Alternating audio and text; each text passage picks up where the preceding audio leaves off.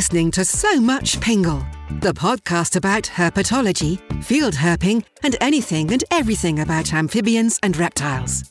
Join us each week as Mike and his guests explore the amazing world of herps across our planet.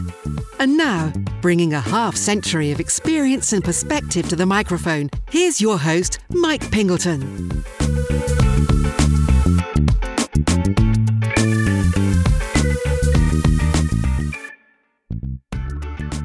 Hello, everyone, and welcome to the show. Mike Pingleton here, and I am your host for these proceedings. And here we go with episode 86, and I hope you all remain safe and healthy out there. Now, before we get to today's episode, I want to thank Gerry Salmon for his one time donation to the So Much Pingle podcast. Uh, much appreciated, Gerry, and thank you so much. And as always, I'm grateful to all the show's patrons who help to keep the show moving forward. And, you know, supporting the podcast is easy to do, and there are several ways to do so. Uh, you can use Patreon or you can make a one time donation like Gerry. Uh, but I will tell you more about that at the end of the show. I also want to give a shout out to Justin Michels and Marty Whalin for their recent comments and suggestions uh, regarding the show, and uh, just for being awesome dudes in general. As I've often said, folks, I'm open to your comments and your suggestions and feedback, whatever you got. Just uh, drop me a note to so much pingle at gmail.com, and so much pingle is all one word. Okay, the episode. Uh, how to frame this one? Uh, well, to start, uh, I want to issue my first content warning ever on the show uh, because we will be talking about trapping and euthanizing raccoons during the episode. And I hope everyone can keep this in perspective uh, with raccoons, uh, much like pythons in the Everglades or lionfish off the Florida coast, it's it's not the fault of the individual animal, but but when raccoon populations are not kept in check, uh, they become an overwhelmingly destructive force, and humans must step in and play the role of the missing predators that historically kept those populations uh, under control. Euthanizing animals is not an easy task but sometimes it is the only way to prevent other organisms from completely disappearing altogether.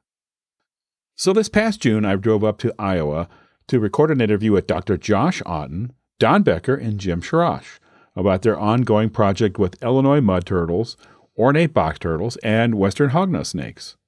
And I don't want to front load this too much more, but suffice to say that initially this was a survey project, but along the way, conservation and restoration components were added. Before we talked, I spent the day in the field with Josh and Don and Jim. And I also want to give a shout out to Laura Scharosch, Jim's wife, and Jeff Faircloth, and May Kimenellis, uh, lovely folks who were also present and willingly gave their time and effort to the project. So it was a long day already by the time we set our tired carcasses down uh, to record. So our conversation jumps around a little bit. And since we were in Don's living room, the acoustics are far from studio quality, but I think they're clear enough. I also recorded some conversations on the site during the day, which I have strung together into a 25 minute segment at the end of our recorded interview. So, bonus. Uh, the sound quality for that is not the best. I'm using my handheld Zoom H4n recorder, but again, sufficient for our purposes. So, at some point, I need to come up with a better uh, in the field recording rig. But in the meantime, let's get to my interview with Josh and Don and Jim. Okay. Let's have a test, sound check. Test, test, test, test. Check one, two, check, check. You need to be a little. This far. Like right in here. Okay. You need better microphones. Oh, they'll pick up. They just get No, noisier. These mic, That's- these. I listened to a couple of these, and I think it sounds fantastic. So Yeah, but you think my headset on my computer sounds fantastic. Well, I'm not getting a right error, so I'm I'm going to say we are already recording. Hooray! All right. Um, so, hi everybody, and welcome back to the show. And uh, today I'm up in Iowa, sitting around in a, uh, Don's living room, and uh, here around the microphones with me, I have Dr. Josh Otten. Hi, Josh. hello, thank you. Jim Scharosch Yay. and Don Becker. Hello. Good to see you all. Um, I'm glad I could uh, meet with you all up here in uh, Iowa.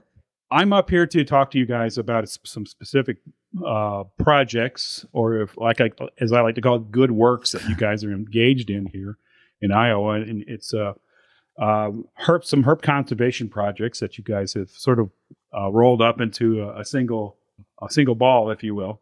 But we can't really talk about where it takes place, and we have some good reasons for that. But I'm here to talk to you about uh, your work with, uh, in no particular order, ornate box turtles, uh, western hognose snakes, Mhm. and mud turtles. Hold, hold on. Let's let's let's call it what they are. Illinois mud turtles. Illinois mud turtles, Ooh, right? That's So- controversial. Yes. So if you you follow taxonomy, uh, the uh, the turtle up here in Iowa, that's the you could call it a yellow mud turtle, uh, Kinosternon flavescens, and uh, but back in the day it was also called the Illinois mud turtle, which is a subspecies of the yellow mud turtle. Uh, and there's you know back and forth on what the the thing is, actually is, but I guess you could call it the Iowa mud turtle for that matter. Hmm. So They're getting to be endemic to the state up here. So right. yeah. So we're here to talk about that, and it's it's a shame because we can't really have to be really cagey about where this thing takes place, um, because uh, there are bad people out there who uh, would just if they knew where these things were and where this project was taking place, they would try to swoop in and collect these animals and try to sell them, which is uh, about the lowest form of behavior I can imagine in terms of uh, herps. Yeah, and this, and this isn't even a hypothetical. I know there's some people who say we we overreact on the risk of poaching. We have two very notorious box turtle poachers in the state of Iowa. Um, one of them, when he was um, raided his house back in 1999 and 2000, th- the rumor was his house accounted for two thirds of all the ornate box turtles in the state of Iowa. And this guy's not in prison. No. No. And he didn't learn his lesson either. He was later also convicted of selling bald eagle feathers, I think 10 years after the fact. So, Yeah, so we've got we've got uh, we've got knuckleheads that um, uh, look at these these animals and see dollar signs.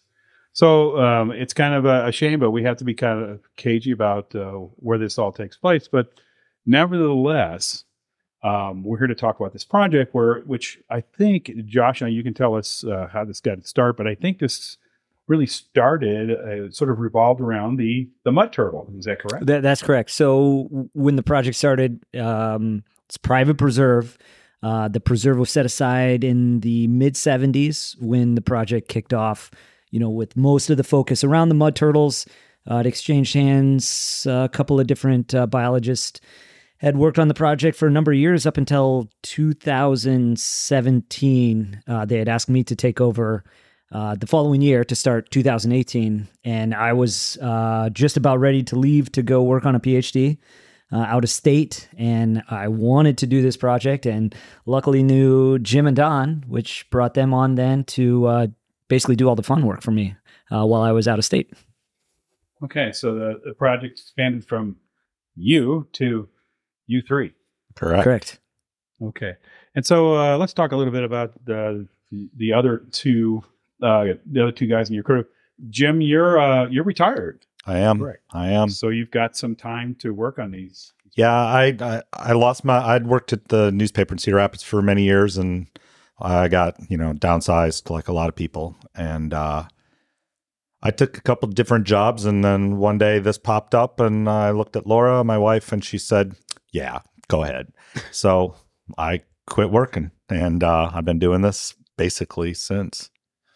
And Don, you are not retired, but you have you you set your own schedule. You are an independent contractor in the world of uh, uh, IT programming and uh, commercial programming uh, for for various people. So that's what you do for a living.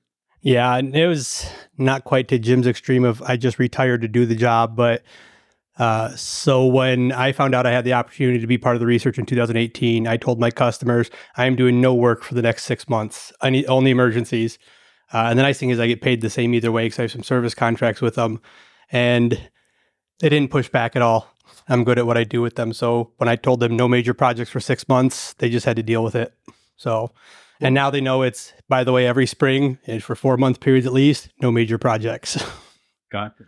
Okay. I, I- you know, I'd like to add that starting this project off, it's been quite uh, a great experience, collaborative effort, because as the person that's kind of overseeing it, as I think about how it's going to happen, the two people I'd want to help the most, these two guys, because one, uh, they're passionate about the work. Two, you know, they really care. They're conservation focused, and and you know, three, like they're just great herpers, take great data, you know, can get anything done that needs done, and they're always there, easily count on. Well said. Yeah. See, we like to push back. You know, he says we do the hard work too, and I think Jim and I always say Josh does the hardest work. He has to write the proposals and the reports and the grant. He he has to do all the paperwork, and we get to go do the fun stuff. Yeah, and and, and the, to take this just a step to further, uh, th- this is not on public land. Correct. This is a conservation project and a study project on privately owned land. Correct. And this land is uh, it's not like it's owned by Joe Schmo. It's owned by a corporation, and the the they're dedicated to leaving this land intact as it is and allowing these uh, critters to to exist as they do. Correct. Um, and the uh, the I've been out there. I've helped a bit. I've been to this this property a number of times. It's uh it's protected. Mhm. Video surveillance, barbed wire fences, guards. It's it's fairly secure, and there are researchers out there, aka Jim and Don. There are researchers out there, and, and Josh. Every day, some of you guys are out there, not Yeah. all of you guys. So uh, in the times when the when the animals are active, we're there. Yeah. basically. Yes, and I think uh, you correct me if I'm wrong. The folks at the company who are on site are also kind of committed to protecting uh, all the flora and fauna. Uh, Yeah. yeah, hundred Yeah. percent. So that's like you know the big reason why this project goes on is there is a uh, a group of experts that are on the preserve board, and so they oversee a lot of the research that happens. And so we're collecting a lot of data, and they do a lot of on site management and uh, use some of that data that we collect uh, to help inform their management recommendations. So not only are we you know we're we're studying the animals. There's experts that are out there studying the plants. Um, we collaborate with fish and wildlife with dnr to do uh, burns. Uh, we're out there clearing the woody vegetation and uh, doing a variety of things while these corporations oversee uh, all of that. So they are very focused on the the conservation the management of this particular uh, piece of property. Tell us about the habitat. Well, so it's it's currently a mixture of sand prairie with some dunes on it and some lowland floodplain forest. The forest kind of comes up the hills with the dunes, and uh, a lot of people describe it as this beautiful mixture of forest and sand prairie. Um, we've looked at the history of the property. You can look. Iowa has a, a great resource called the Iowa Map Server, and I wish every state had this available for them. You can go back and look up aerial photos from the 30s, 40s, 50s, 60s, all through the decades. So we can go back and look at this property from the 1930s and see what the, what it looked like in aerial photos then. And the trees are not there. I mean, there's there's a handful. It it probably would have been more of an oak savanna around the edges of the wetlands and stuff like that. So nowhere near the canopy cover we have now. Uh, definitely not the cedar tree encroachment. Definitely not the locust coming in. Um, so And those it- are trees that come in when there's no fire. right. Uh, the trees that come in and uh, establish themselves, and then they're hard to get out. Correct. Correct. Correct. So it, it kind of irks me a little bit when people describe it as this beautiful mixture of forest and sand prairie, when in reality it should be majority sand prairie and probably savanna. You know, a, a couple small. You might have some small closed canopy areas, but nothing to the extent it is now. Uh, so it, it should be predominantly sand prairie. So- Okay. And so you, you start out the project with the aim of uh, seeing what's going on with the the mud turtle. correct Uh, And, And, uh, one of the things, though, that we want, I should probably mention is sure. the earliest days of this was replicating because studies have been going on here since the 70s. Yeah. The earliest portions of this of what we did was replicating the earlier studies to try to keep that same data going to you know replicate that data and to see what's changed since they you know stopped doing it and when we took it over. And then since then the focus has slowly shifted over time and we've done more and varying research that wasn't involved with the earlier stuff. So just to make sure we get there, we can talk later if we want about what things we've done differently, but just uh, you know to put that out there. Okay, and and so uh, in terms of in terms of the data you're collecting on the on the turtles that you find and that sort of thing. Well, it, it was originally we even ran the exact same drift fences in the exact same lengths in the exact same places Oh wow! to do that, and then from there we've kind of changed it up and and started to trap in different areas to try to find different information instead of just expanding you know on the exact same data year after year So yeah, the previous researchers, you know, they had started and had figured out that there was a substantial mud turtle population here.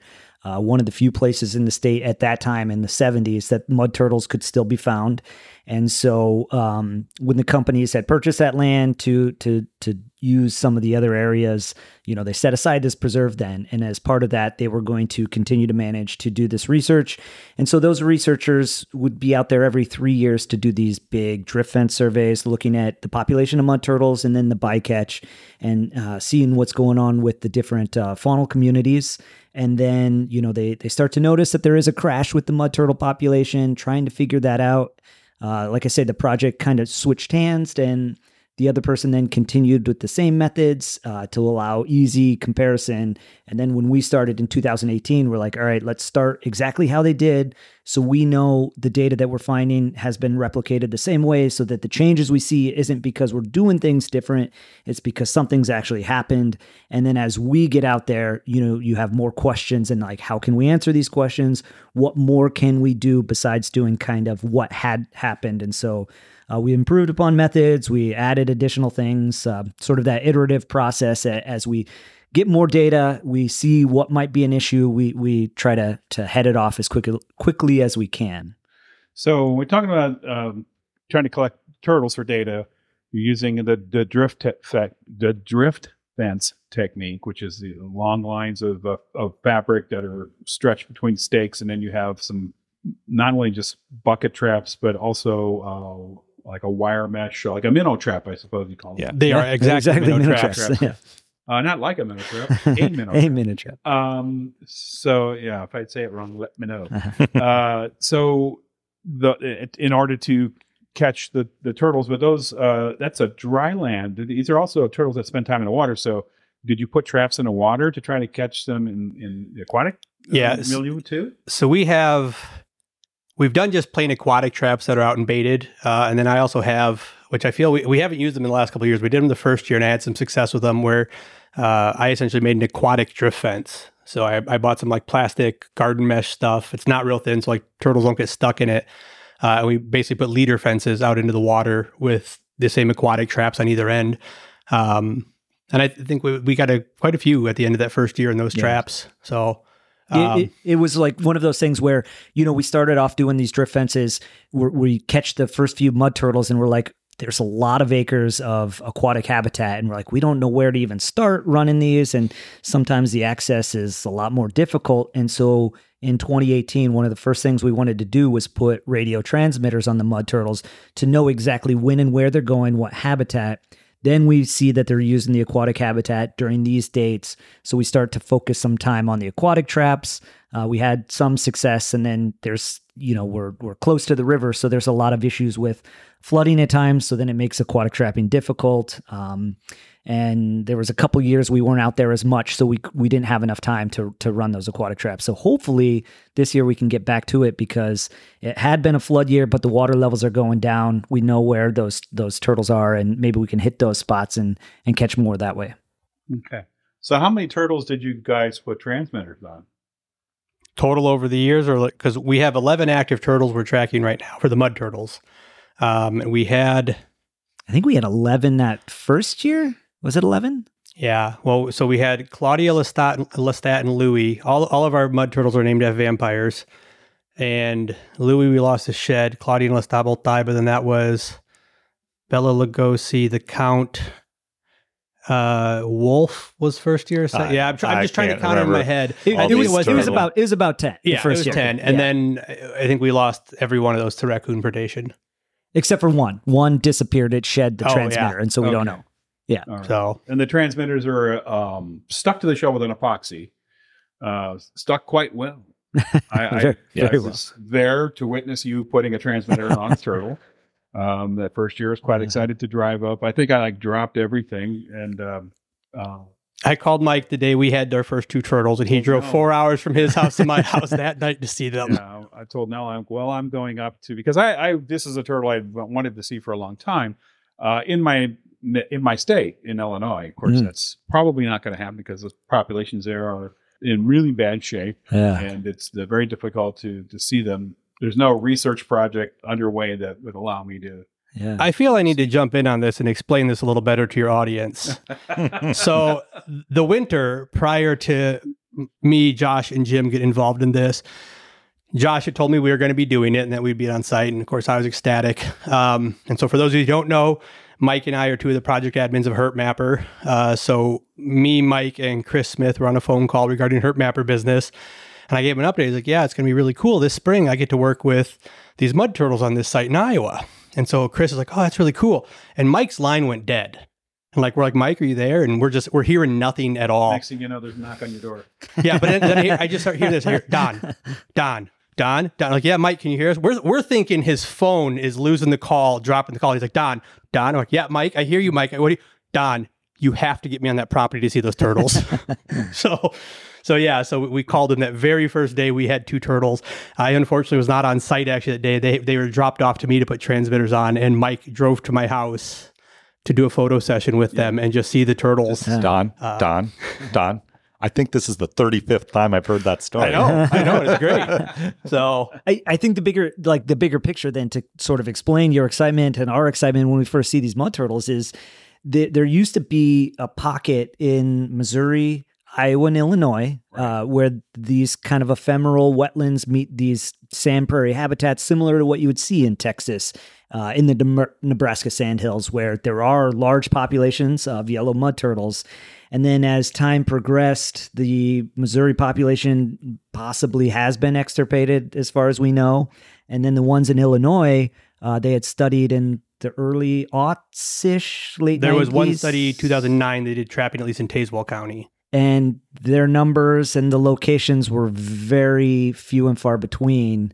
Um, and a lot of that then gets you know farmed the wetlands get drained and so then there's no habitat left. And then when you're talking about you know some of the other issues that we'll uh, probably touch on with predation and woody encroachment and stuff then uh, these small populations of turtles end up getting uh, locally extirpated. And so that's why this one that has been preserved and set aside and doing all this management is hopeful helpful to for kind of this midwest population of uh, mud, yellow mud turtles Yeah, And, and I think to add to that, so as, as far as I'm aware, the people I know in Illinois, the people I've talked to in Missouri, we have the strongest population of them left, which is sad because Josh, how many do we think we have? You know, we'd be lucky if we have 50 out there. Probably it's it's difficult, you know, because they're hard to catch sometimes, but it's it's low. And at the at the peak, they were estimating that there was over a thousand individuals, uh, and then since late '80s, early '90s, they watched those numbers. They used to catch like 500 in a year, like 500 captures in a year, to the point where uh, the year prior to us taking over, they only caught one. Um, using the, those exact same methods that they were catching 500. And so, at least with what we've been doing, we catch about a dozen a year. Um, and a lot of times they're new and there's been a lot of young ones. So, recruitment still is occurring. So, it's hopeful. Well, this is probably a good time to to talk about the uh, predation, and and by predation, I'm talking about principally raccoons. Um, I've talked to a number of people that who do turtle work here and there across various places, and it, it's always a problem. Raccoons are always a problem. They're out of control, and I I've heard a lot of people complain about them, but uh, what I've never really heard until I I got tangentially um, involved with this project, I never heard people saying, "Well, we tried to fix this by doing this and trapping or shooting or whatever." You guys have a coon, raccoon mitigation project. You uh, are doing your best to trap and I'll just say dispatch raccoons. I, I like that he's calling it a raccoon mitigation project. That's good. I've never thought of that. Yeah, yeah, that's good. I'm going to get raccoon mitigation officer t-shirts made. I, you know, like, uh, so to kind of to touch on that, when we started 2018, we again we were trying to replicate everything that had done, and in the past couple of times, and it was every three years, they would hire a trapper to take 20. And so, you know, I contacted this guy to to do it again, and we had never had any connection or anything, and uh, supposedly he had and did, and you know onwards. But then you know if you wait another three years, who knows what that population of raccoons would be? It could explode, and so it got to the point where we were watching those 10 turtles that we tracked all get predated and it was it was depressing. And we're like we need to do something immediately. Otherwise we're going to watch the last like midwest population of mud turtles be extirpated. So then uh, we got the permission to take it into our own hands and do as much trapping as we could out of season and uh, mitigate our our raccoon problem. And then almost immediately I feel like we we noticed there was a positive impact to that. You don't see that adult uh, predation. Um, you see far fewer uh, nests of the uh, the uh, turtle nests getting predated as well. I mean, in the in 2018, we would walk our fence and we would see turtle nests every 15, 20 feet that had been dug up by raccoons. I mean, and they weren't all mud turtles. Obviously, it was sliders and map turtles and snapping turtle eggs, but still constantly. And now we're like, oh wow, there's a nest that's been predated. It's like surprising to see one. I just say we were And- shocked to find yeah. a snapping turtle nest today. Instead of like, oh, there's one, oh, Yeah. there's one, oh, there's one, like it used to be. So we know it's. I know it's not. We're you know we're not documenting them, but it, it's anecdotal. But still, So how many uh you got you guys use uh, leg traps? And you use uh, other other We use uh, foothold traps, the dog proof foothold traps along the water's edge to try to prevent capturing any other animals like like possums and whatnot.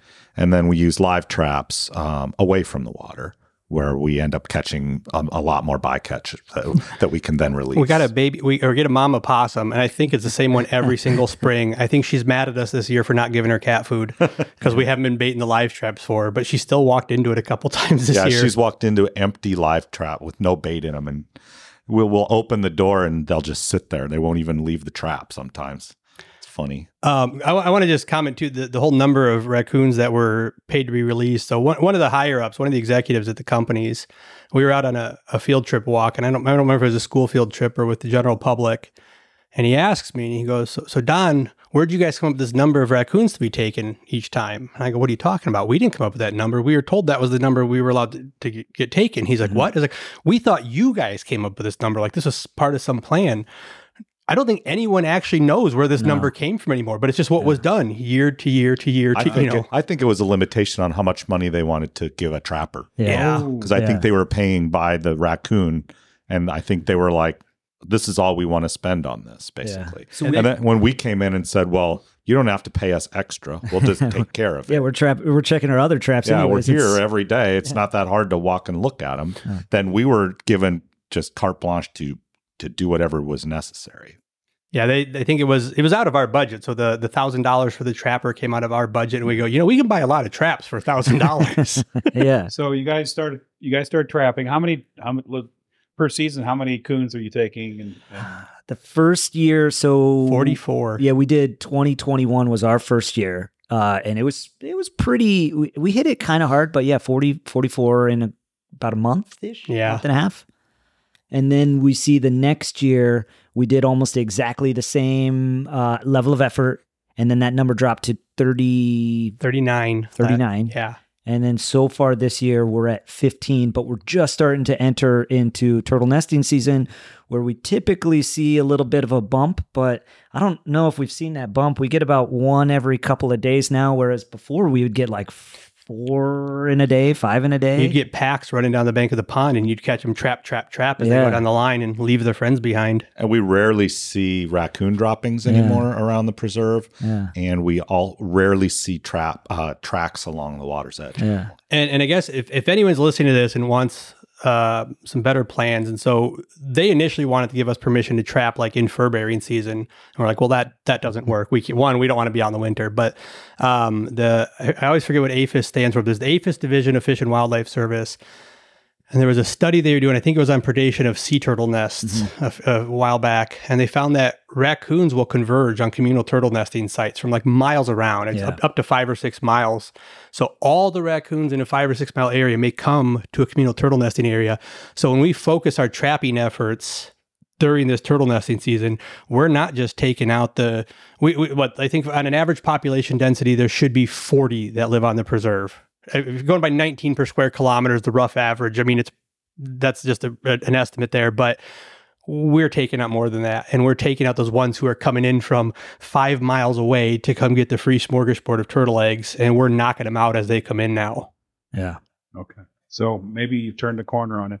But you guys, and, and again, this is anecdotal da- data, you guys feel like you've noticed a difference in what's happening with the, the mud turtles and other herps. Yeah. So it, at least it, some of it's anecdotal, where we ha- like we know the number of mud turtles that we're tracking, and so that first year we documented uh, what it was 80 90 percent predation that we're almost certain was all raccoons on the adults and we have you know knock on wood we haven't seen that since we've started the, the, the trap in so there were solid numbers there uh, we started marking turtle nests so that we would know how many known nests there were and how many of those got predated. And our predation rates of those known nests dropped to I think it was zero percent last year. And granted, like like you saw today, there are still nests out there that we didn't know were there that the raccoons do end up finding as well. So predation's still occurring, but like Jim had said, you don't see the numbers that we had before. Like it was insane how many uh, predated nests we'd find. And then even uh, that first year, we saw a lot of uh, predated adult map turtles and sliders up on land, which typically you don't see unless the females are coming up to nest and a raccoon or something like that is is getting them. Yeah, and we, we haven't seen that. In the first year, I remember standing on top of one of the tallest dunes, and you could point out and go, "There's a predated nest. There's a predated nest. There's a predated nest. There's a, you know," and you could count them from the top of one of the dunes, and you can't see that now. Yeah. Well, I first of all, I want to commend you guys for taking action. You could have just wrung your hands and you know went, "Oh, this is terrible. Goodbye, turtles." but you guys did something. See, we have an advantage though, in working on a private preserve. We don't have to worry about the public walking out there and seeing a raccoon stuck in a trap. It's really difficult to manage public property the way we can manage private property. yeah, I, I You know, I get that. Joe Schmo walking up and seeing a raccoon in a trap is, oh my god, a cute cuddly animal. Oh no, what are we gonna do? Right. Where you know we don't we don't have to deal with that. yeah, even though the and the, the raccoons are dispatched in a Humane. humane Mhm. fashion, but on public lands, that's you know, people have a say, and people Mhm. get Yep. upset about that. Uh, there's people that are pro animal, even if they're the wrong animals, Mhm. Yeah. or they're animals that are da- that are damaging to the environment. And we all know that. Cats. Oh Um, Lord, Yeah, that's so, gonna be trouble. Oh, TNR programs don't work. yeah. Gonna have to probably You'll edit that from all out. the cat people out there, but that's true. I mean, that's you know, I mean, if it's if it's not, if, if you're a champion of the cuddly and the furry, uh, sometimes those animals are putting other animals out of business, and sometimes you can't let that happen. I mean, it, it's kind of jokingly, but I blame Disney. You know, you, a lion, a meerkat, and a warthog don't live together in Africa, right? they don't sing songs under the stars and lay there talking about what the planets are. The lion is going to eat the meerkat and the warthog. Yeah, You know, so that's Yeah. that, that, that's not the world we live in. Unfortunately, it is not a Disney story. Uh, Nature is cruel, and stuff gets out of balance well, and out of when I was a young warthog, things were different. right. You, you know, I, I would like to add though that, as you say, you guys didn't just wring our hands. Like that's the thing that works well with this group is how much we care. That yeah, we're stoked to see a, a hognose, western hognose, catch one, to handle one, get good photos. But there's that connection to these herps, these species, in hopes of the preservation, the conservation. And so it's like, here we have this opportunity. We're here. We keep asking, what more can we do? We want to do all that we can. Like, what are our limitations because we're going to be out here? And so we keep kind of doing a little bit more and then tying into that, that uh, raccoon removal. I think another big component of this project is the education standpoint. So uh, Don and Jim work a lot with uh, the school groups, the local school groups. So the the companies will bring out these tours. Uh, they bring out a whole lot of different people, a lot of you know fourth graders uh, on up to high schoolers. Can come out and see the work that we're doing, see a box turtle, see a snake, see the research that we're doing, see why we're trapping raccoons and and these guys can explain it in a way that makes it interesting to a fourth grader. They they get this better connection to nature and then hopefully, you know, one of them will remember that down the road and really connect to that and see the importance of some of this stuff because, you know, these guys are fun to hang out with when they're out there. So they make it a good time. It, it was fun too. So the the uh, there there was a, a a meeting with some higher up people in one of the one of the uh, companies, and there was someone who asked like, "Why are we dumping all this money into this preserve?" And of course, the people we liaise with, who who kind of handle all the natural areas and stuff, asked me. He goes, "I need every picture of kids you have on the, on the preserve right now." So we sent we have picture. We'll hand them our telemetry unit. Be like, Yeah. "Here's how you work, guys. Loudest beep, follow loudest beep," and we'll send them off with our with our high dollar equipment out into the prairie. You know. And we have pictures of all this. Uh-huh. And so, of course, our, our liaison, he goes, he goes, this is why, you know, and of course I'm doing motions with my hand, slapping out cards on the table. Like, this is why we put all this money into this, you know, and they're like, okay, they get it, you know. They get it. Yeah, I, I think there's there's hundreds of kids that come out every year and get a tour. And before, you know, like they would get a tour and they'd see a cactus and they would see, you know, some of the sand prairie and the dunes. But because of the work simultaneously, exactly.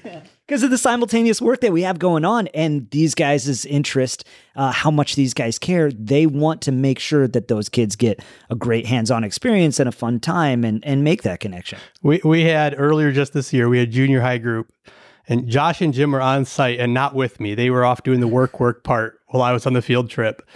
And uh, I, I gave the kids a hint. I was like, "Who wants to still find a box turtle?" And they all were like, "Okay, like, okay, here's what you're gonna do: run off into this edge of this tree line and see who can find me the first box turtle." And it, it didn't take even a minute. And I hear, "Got a box turtle!" and I went over to try to get it to work it up. As I'm hearing from the other side of the field, "We got one too!" It's like, okay, guys, we'll bring him me in the middle. I sat down in the middle of this field, and these junior high kids in the course of like 20, 30 minutes brought me 15 box turtles.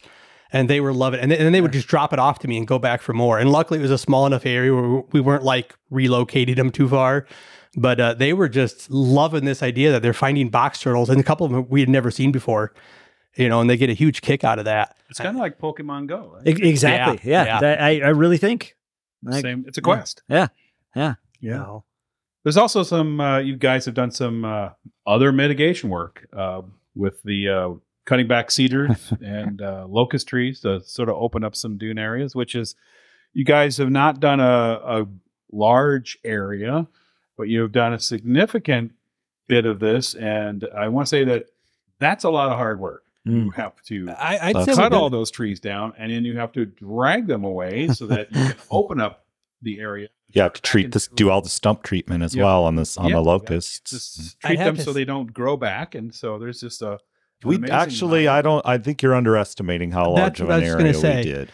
well, it so- was pretty big. You've Yeah. got numbers, Oh, don't yeah. you? Oh yeah, yeah. Well, You got that's even numbers. just the locust. And so, so Jim and I have done these restoration, well, these tree removal projects in the past. I dragged him into one with me up at uh, Up in, in, in, Linn, County. County. outside of Cedar And then Rapids. I dragged him into one in Jackson in County. Jackson County on some timber rattlesnake stuff. you So, guys are old hands at, re- at removing, killing- at- at killing basically taking the place of fire. well, and that's that's the thing is so yeah we're we've, we're kind of anti cedar tree at this point to the point where there are days where we're just walking around the preserve carrying loppers with us whether we're on a field trip or if it's a cooler day and we just have hand loppers with us see a little 18 inch cedar tree buy and so there's just dead brown cedar trees lying out in the prairie all over the place and so we we've been on the board's case to like try to do some of this. And they, and they have. I'm not trying to say they were ignoring the tree removal. I want to make sure to emphasize that. They weren't they weren't ignoring the problem. But it's it's difficult especially with covid was going on. It's hard to get crews in there to get stuff done. And so we were kind of we can do some of this. And so um, this isn't a secret to them. If one is listening we we kind of made our doorway into that.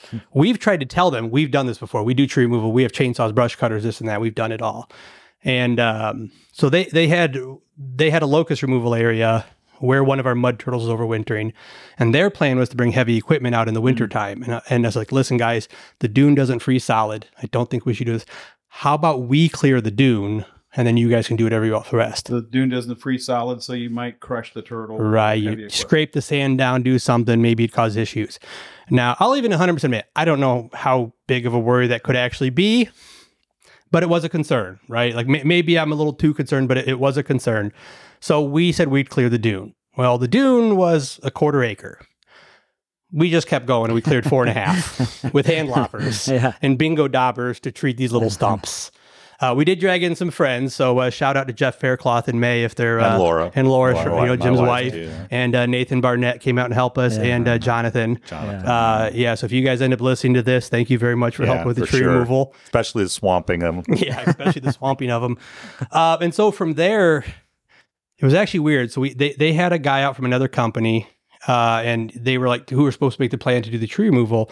And so we all went out one day with with him too, and me and Jim and, and the people from the board, and we were like looking over what needs to be done. And we thought we were stepping into his business, like, oh, we did some tree removal, and this is his gig, and he's supposed to be doing this. And I don't remember what he finally said. And I go, whoa, whoa, whoa stop, Yeah, stop, he didn't talk a lot. he didn't then all talk a lot. And he finally said something. I go, wait, wait, we were under the impression we were stepping on your toes here. Like we're taking work from you. He's like, oh no, I love what you guys are doing. This is great. And we're like, okay, so we got this then.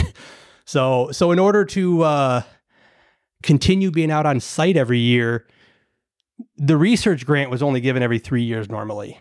So we to just to make sure we could be on site to do the raccoon removal and other things and get extra research, we tapped into the management budget by agreeing to do tree removal as well now too. So our funding right now for this year is mostly from tree removal. I don't know, a big portion of it. Um, and that keeps us out there doing the raccoon removal too. So it's kind of a, you know, more bang for their buck with it. And I, I want to point out too. I mean, you guys, you guys get paid for your work.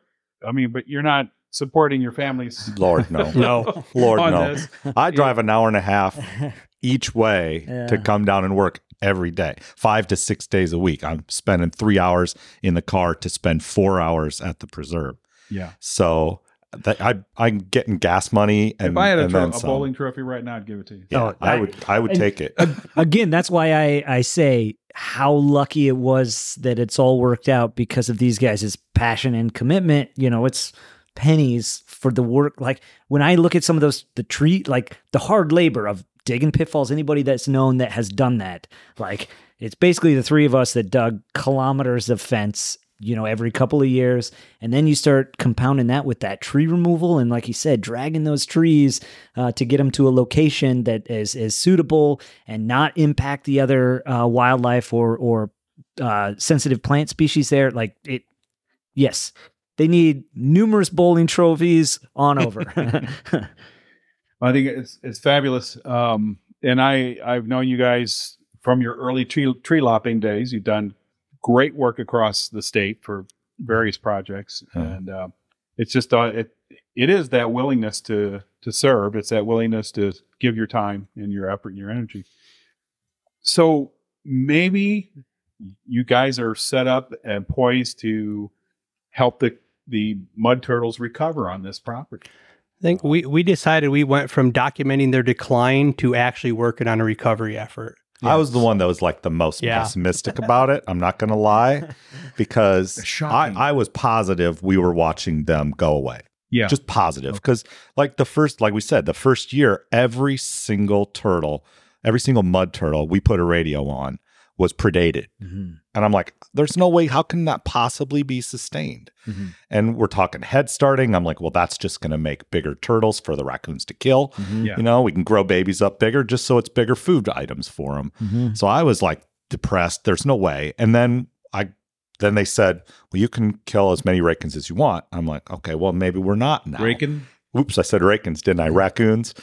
Oh, you can kill Trailer Park Boys reference if you're paying attention. Um, but yeah, we can, when I when I found out we can kill as many raccoons as we thought was necessary, then I would that changed my whole attitude towards where we were headed with all this. So You felt like you could do something. yeah, maybe we can fix this. Yeah, this. which I think is a, a great piece of this project being on like a private preserve and everybody being very open to uh, the collaboration, the connection, the management, you know, the research. It's like, you know, you can do research for research's sake and it's great. Like a lot of that data is very important, but then we see these things firsthand that then we can immediately go, there's a problem. These raccoons are a problem. And they're like, well, what can we do to fix it? And we're like, Jim's trapped, you know, pretty much all his life for raccoons. Like he knows exactly what to do, and as long as you give us permission, we'll we'll follow all the the DNR protocols and take care of it.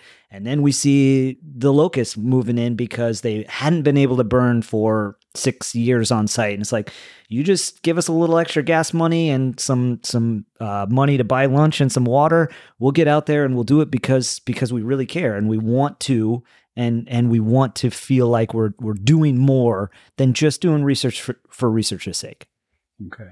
So you guys are feeling pretty good now about maybe turning the corner on on mud. I wouldn't say pretty good. I'm feeling better about the outlook. Okay.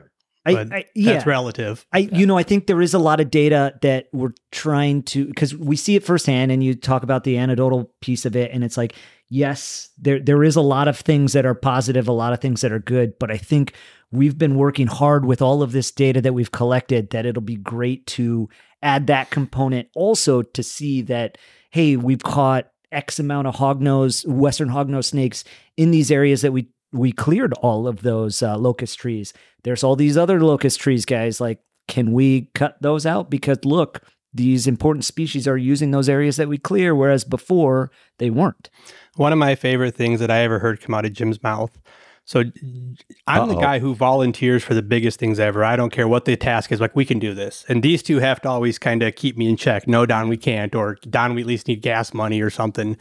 And so that day we were out with the guy we were talking, and one of the, other- the, the other girls involved, she's like, "Well, we don't want you. We don't want to ask you guys to do anything that that you don't think you can do." And I was about to open my mouth, and I was shocked when Jim spoke up before me. He goes, "There's not a tree on this preserve that we can't handle." and I was like, "Oh, we're in for this. We're doing this." so, yeah. Okay. Well, let's let's uh, change the course a little bit. Talk about the bycatch Mm. uh, because you're finding uh, the, the- you know you have your pit traps to to Mhm. Catch and identify uh, the, the Illinois, not the Illinois, the mud turtle, the Iowa mud. Illinois mud turtle, um, spooneri forever, man. Spooneri. That's, right. another T-shirt idea. Spooneri forever. I'll buy one. I'll sell you one. And I'll Uh, spend the Guys, money they're on brown. killing They're trees. not yellow. They're brown. Um, any of those trees were my friends. um, so the bycatch, uh, there's other things that, that show up in the in the drift fences and in the traps, uh, including ornate box turtles Mhm. uh, and western hognose and uh, six line race runners and frogs and toads and other turtles. Well, and I know this is a herp centric thing, kind of. Well, not you don't really get too always so herp focused, but uh, least shrews, plains pocket mice, meadow. You know, we, we have some small mammals we keep tabs on as well, and some bugs. and some Oh, bugs. yeah, yeah. We have discovered a beetle that had never been found in the state before. Thank you very much. Hooray. Then it turned out it had been found one other time. So there's a bunch of stuff going on here, but you also taken the advantage of the opportunity to collect data on some of these other animals, including the ornate box turtle and the western hognose. So let's talk about that a little bit, uh, what you're doing with that, because uh, much of what we did today, uh, we did not see a mud turtle today. uh, most of our time today was spent uh, taking data on western hognose snakes and ornate box turtle. Yeah. So I, I guess I'll I'll talk about the other stuff if you guys want to talk about the snakes, but uh, you know they they the uh, Don had mentioned the least shrews, the pocket mouse. Those are uh, state listed species that, as far as we know, have very rarely been documented outside of this preserve. And so, like the mud turtle, this this uh, habitat becomes extremely important for them, and nobody really does any research on small small mammals like that. It's it's very rare, and so because we're out there every day, because we're collecting a lot of uh, we we have a lot of traps out there. We collect a lot of these, and so the hope is that we might as well take that extra 30 seconds, um, collect a bit of data on some of those small mammals so that when somebody has some time or we want to focus and look at uh, the uh, populations of the pocket mice and how they might change depending on environmental conditions and how that might be important uh, to conserve that species too, we have all of that stuff because we're, we're catching those in, in those traps that we do. So you have other people in the state interested in your work, the work you're doing with these these rodents. Potentially. We we you know we haven't yet and the hope is that eventually we might be able to do expand but there's only three of us there's only so much you can do and you know we started focus on the muds and then the hognose and the box turtles and so that data thousands and thousands of captures of that data sitting there that someday hopefully somebody can do that hopefully sooner than later. And looking at interesting population trends of of some of these other uh, state listed species that aren't herps Yeah, I had. I think it was last year. Uh, one of the county girls think I developed a foot fetish for voles. uh, I found out. So we we have two species of voles. We have the- yeah, we have the meadow vole and the prairie vole. And so they posted a picture of a bullfrog with a foot of something sticking out of its mouth, and uh, they I forgot what all they said it might have been. Some It was kind like a of rat little. It was a little bit of a tail too. Yeah, foot yeah. and tail. And and she, they're telling me, they go, guys, that's a vole foot. And they're like, what? I was like, I know a vole foot. When I see a vole foot, that's a vole foot. And I was like, look, because here's a picture of a prairie vole here. She goes, Don, why do you have vole feet pictures uh, just on the ready like this? I was like, I've got 300 pictures of vole feet from this year because I found out that that we can't tell them apart. Josh, Josh, I think can do an okay job telling the voles apart visually. There's a little differences in their colors. I was counting foot pads, and so I was scruffing every single one last year and taking pictures of the foot pads. And then, but it does. It's it's like it's an interesting study to see how many are prairie voles, how many are meadow voles. They're they're not listed or anything, but it's still an interesting thing of data. But yeah, when you start working up a bunch of box turtles and race runners and racers, I can't stop and scruff every single vole we get in a bucket and take a picture of its feet. You know, last year I don't know why I felt I had time to do it, but I, I managed to last year. But it's it's not something that we can necessarily also work into. I didn't do any of that. No, he didn't do it. I didn't do But- any of that. But None. then you know these guys uh, i guess probably grew up more interested in snakes and so we also have this opportunity where it's pretty much the only place in the state that western hognose exist. And as part of our bycatch you know we start catching a lot of snakes. Uh, there's that interest that we have personally. And so then now we've been able to kind of expand and really start to pay attention to that. And like you got to witness today we had some exciting finds. For sure. Yeah, for the record, if you had ever told Jim and I that we would get one day to go out and herp this place with and find a hognose snake, we'd have both been ecstatic. Our lives would have been made, which is why. And, and I was going to say this earlier too when Josh was saying how we got involved. So I think the initial plan was Josh and I were going to do a lot of it until he got his doctorate offer, and then Jim was going to like help on weekends. But Josh asked me because we worked on other projects, and as the program, I do the data collection tools and stuff like that. I think that's why Josh and I are friends. And uh, I, I told The Josh, only reason. yeah. I told Josh flat out, I go, you know, if we don't get Jim involved in this, he's going to kill me. so, I would have too. I would. So, so I was like, he had to at least be able to help for weekends. And yeah, so when Josh got the, the doctorate position or the PhD position, and then we got to do more of it. And it, it just, then I quit my job. Then he quit his job. It's, it's been, I almost feel bad Thanks, for the kids, the guys who go to school for years and years and years and don't get to do this amazing stuff, but it's because they can't make a living at it, like we said. There's not a lot of like holy grail places in Iowa to herp. You know, maybe Madison County for the timber rattlesnakes, and there, there's just not a lot. You know, what else can you name? But this is one because you've always everybody in Iowa knows there's this place in Southeast Iowa, someplace that that's got these amazing animals, but but you don't get to go there. Nobody gets to go there. Suddenly, I got to go there. You know, and, and I'm not going to lie, that was a big part of all this. Is like I've always wanted to set foot on this place, and you know now we get to go do all this work with you And- know these crazy and again.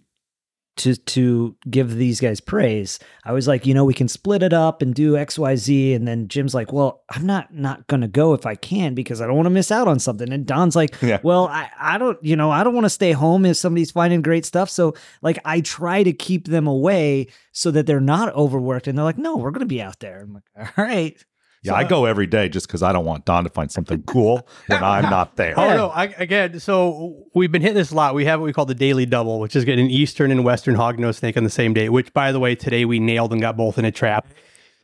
Today, Extravaganza. what was real funny though, which is the what? Extra- the extravaganza is capturing an Oh. eastern hognose snake and a western hognose snake in the same trap. One one minnow trap, Check. both snakes. Got Done. that today. First time ever. So the first time Josh and I, dropped my mic, but they all thought it was great. just True. got them on the same day. Like that was our goal for a while, is get both species on the same day on the site. And Josh and I did it on a day Jim wasn't there, and he was upset. But the reason Jim wasn't there, he was so because he was busy finding Massasaugas. on uh, yeah, on a different survey project. Yeah, on a different project, but it was still that where he. It, Poor Jim. we have that much of an terrible. attachment to this site that he would have rather been there to get both these species in the day that day than off finding those stupid Massasaugas. Which again this this project then it works out great where we're stoked to find you the daily double extravaganza but we're also collecting a bunch of data with these hognose snakes that not a lot of people do uh, we've been pit tagging them we're taking measurements Um, we've been kind of looking at some of the the sort of coarse movement data, looking at survival rates of these because we're getting a lot of these recaptures. Uh, and these guys, you know, again, they're passionate to get out there and, and search around. Even though we just caught five, we catch five more tomorrow. We're excited, but we get three recaptures, which then were immediately in the field like where where was this one last caught? Like how big was it? How much did it weigh? And then um, it uh, regurgitates eggs and we're like oh you know this is cool. We got regurgitated eggs all over my pants but you know this is uh, something something new that we we've observed that we see. And so that we're hoping that with all of this data that we've collected if we can't use something with it eventually somebody might be able to find something interesting and talk about the conservation of the species. What are these important habitats? Where are they moving moving? When are they moving? What are they doing? What are their growth rates? What is uh, their survival rates? How long are they living? All of all of those things that if we spend that extra 30 seconds collecting that additional data that it's sitting there eventually for either us to use or hopefully somebody else can can find value in in in those data points. Real well, quick. So Josh Josh is doing a really good job of patting Jim and I on the back. And I, I think he needs to kind of hype himself up a little more here too. Cause he's telling you about all this stuff that Jim and I are out and we're doing this hard work and collecting data and we're and all this value. Josh is what gives all this data value. Josh is who we go out and we catch turtles. Josh all the time tells us, oh, he's he feels bad. We're doing the hard work and we're again, we're laughing because he's doing all the paperwork, right? We're like, wait, we're, we're catching snakes, man, and turtles, and you're writing reports and, and grant proposals. But the fact is, is like, we can go out and find as much as we want and and Jim and I do come up with questions. We we come up with stuff we want to look at. We see these trends, but it's it's Josh who actually can ultimately find that data and say this is the value in that data we have. And that's not that one, it motivates Jim and I too. So Josh goes, Oh my God, did you guys notice this trend you have? Or he'll point out the whole, oh yeah, you have almost 350 captures of turtles this year. And we're like, Oh God, we're doing good, you know. Mm. But he wraps it up in a basket, puts a bow on at the hand of the preserves board who manages the place. He does a DNR. He he finds more stuff for us to look into. Um, I think we said earlier too, like it's every every answer we get we find a new question. And and Josh is a big part of that. He's like, "Oh, what's the trend going on here?" And we'll have it. I mean, he'll he'll call me at random and he and I go back and forth on the phone for like an hour just about what about if the turtles are doing this? What if they're doing this? Well, how come they're doing that? Well, I don't know. But, but look at the data we have and we're like pulling stuff out of spreadsheets and databases. Winter time's really nuts for that when we're all stuck inside mm-hmm. and the amount of stuff you go poring over your data and try to find. But that's Josh is is is kind of not giving himself enough credit on that stuff. One other so. thing to add to that too is that you know, Don and I come up with ideas of things to do to add to the project or new things, new ways to approach things. And Josh has never been one to shut any of that down. It would be real easy to go, hey, I'm the boss and this is how we're going to do stuff. But Josh has always been super open to whatever we try to bring to the table. And uh, that's added a lot to you know for our enjoyment of the project and to, for the the scope of the project as well. Yeah, like just the other day we told him we wanted the pit tag race. He's like, "Oh, that's great. You guys can start weighing and measuring and everything." We're never mind. We don't want to pit tag racers. a lot of racers on that property. Yeah, yeah a lot is. of racers. But we might start pit tagging eastern hognose yeah. and bull snakes possibly. Yeah, so. yeah. Well, we got to talk about the box turtles. Oh, yes. box turtle! I love box turtles uh, because um, the majority of what we did today was box turtle work. Uh-huh. Uh, radio tracking some of the box turtles that you have transmitters on, which is not many at this point, but you do that. But you're using um, the drift fences to and the minnow traps and the uh, box traps and other things to uh, visual surveying as visual well. Visual surveying as well to um, collect data on these box turtles.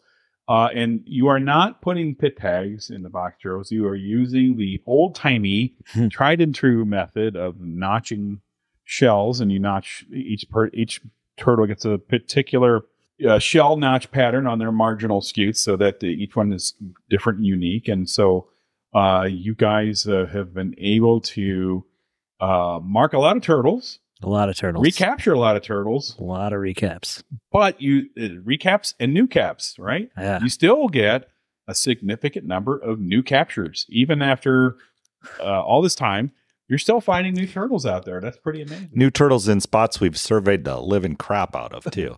Not just like new turtles. Oh, we've never been over here, and oh, here's a new turtle. It's like we've walked here eight million times, and here's a new turtle. Maybe not eight million, but literally two hundred fifty okay. times. Yeah, it's more like seven million six hundred fifty thousand something. Yeah, plus or right. Yeah, so the the box turtles, you know, is is a very interesting one, the, a very interesting bycatch, I think, because as you say, you're kind of joking about the old timey mark method, but those old timey mark methods work because we are recatching some of those turtles that the original researchers had marked in the late seventies, early eighties, which is insane. That's another thing that um, really drove some things home for me Mhm. because you are capturing turtles that were captured in the 70s. Mhm. As adults. As As adults. adults in the seventies, They have not appreciably grown Mm. much, but they're still around. They've been here Mhm. for 50 years, 40 years. I can't do that. Fi- fifty. 50 years. And they could have been 20, 30 years old at the time they were originally captured. Yeah. And so you guys are all this is this is led they were here when the habitat was much different Uh-huh. before the tree encroachment.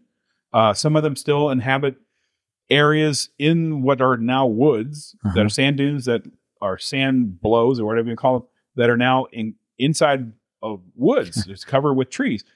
But those turtles predate those trees being there Mhm. which is interesting too. But it, it kind of gets you to be thinking about uh, if you don't have roads, if you don't have stupid humans trying to sell these things to pet shops or overseas or whatever, Mhm. the poachers and all that nonsense. If you don't have those pressures on these animals, they can live an incredibly long time. You're Yeah. not seeing much mortality among these No. these turtles. I think I think we had talked about it in the woods there that once we start plugging the numbers in, you're probably going to see a 99.8% annual survival on those adults because we so I, I I've done some coarse crunching numbers and I looked at some of the early 90s stuff because they were catching about 100 turtles a year then and in the early 90s so 90 91 93 1990 we have captured uh, a third of those individuals. We've recaptured a third of those individuals. So they're presumably the others are still out there, and because the detectability is low, and um, you know, like like Jim had said, we surveyed one area 250 times and see this turtle for the first time. That those others are out there, really showing that these animals are surviving uh, for quite some time without all that human pressure. I also want to talk for a second about the idea that these turtles at 50 years, you know they're at least 50 years old, and you start looking at them and and start you you can't tell how old they are by counting their rings. That's sort of a doesn't work. but you're getting an idea of how old a turtle is by wear patterns on the scutes. And so you guys have sort of developed, I want to call it a gestalt feeling for how old turtles are. And you're usually close Uh, because you, had this data that's been collected for 50 years. So it's it gives you an, a better. You're on the shoulders of uh, standing on the shoulders of other people who did work, the boring work of collecting data on all these things, and it pays off. And it really it could really pay off here, and be crucial in terms of understanding what's what's happened to these turtles or how these turtles have adapted uh, over time and wh- what a 50 year old turtle looks like. Uh, a turtle the size of a baseball can be 50 years old. yeah. Um, it, it's uh, it's amazing to me because I, I look at the turtles, I think, oh, that's probably maybe that one's 10 years old. Yeah. Maybe yeah. that one's 20. Right. No, no, that turtle is 70. 70 years old. Yeah. Um, Lord knows how old the oldest turtles out there might be. Yeah. Yeah, we, Because we we've- got one uh, not too far back that like you couldn't see any growth rings on anymore on the Yeah. top. They were It was completely like, worn it was smooth. com- like a smooth shell. yeah, you know, that know, thing was probably a turtle. hundred. Yeah, yeah. Which I I don't know how that sort of came about sort of naturally. Like as Don says, we're out there, we we come up with these other ideas, these questions, and I I think there was you know I was looking at some of the recaps and I was like, okay, I know this turtle was caught in 1993. The researchers prior had estimated it to have 20 growth rings. And so, you know, we know what 20 growth rings looks like. And I know it was caught in 1993. And now, 2023, 30 years later, I send Don a picture and I'm like, hey, how old do you think this turtle is? You know, after seeing so many of these and, and getting a feel for it and sort of developing this aging technique, he comes back with an age of like 55. And I'm like, well, that turtle was caught in 1993 at 20. So you're probably right on. And so we've used a lot of that recapture data. We've used those measurements that other uh, researchers have, those growth rings that they've taken, that data expanded upon it because we're getting so many recaptures. And we were seeing these turtles that had no growth rings. You know, as you kind of grow up and learn about turtle research, you're like, oh, growth rings can be kind of that estimate of age. And, you know, some years you might have more um, growth annuli. And so it's sort of this estimate, but with some of these long lived turtles, it smooths out completely. And then it's like, well, there's no growth rings. We don't, it's tough to estimate. Or we give you one and you say, oh, that looks 20, 25. And we're like, well, actually, all these growth rings have completely worn down. This turtle's more like 50 or 60. And I'd say the caveat on that too is, um, you know, as Josh said, they, they counted the growth rings. They think there was 20 back in 1993 for the example he gave. We've also found the turtles don't put on growth rings every year. It, it's probably most.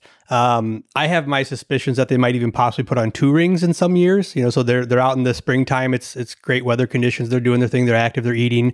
They go down for the summer when it gets too hot. They're not as active. And in the fall, maybe they eat again. Because you, you, get these like faint growth rings on the bottom of them sometimes. It almost looks like there's a double band.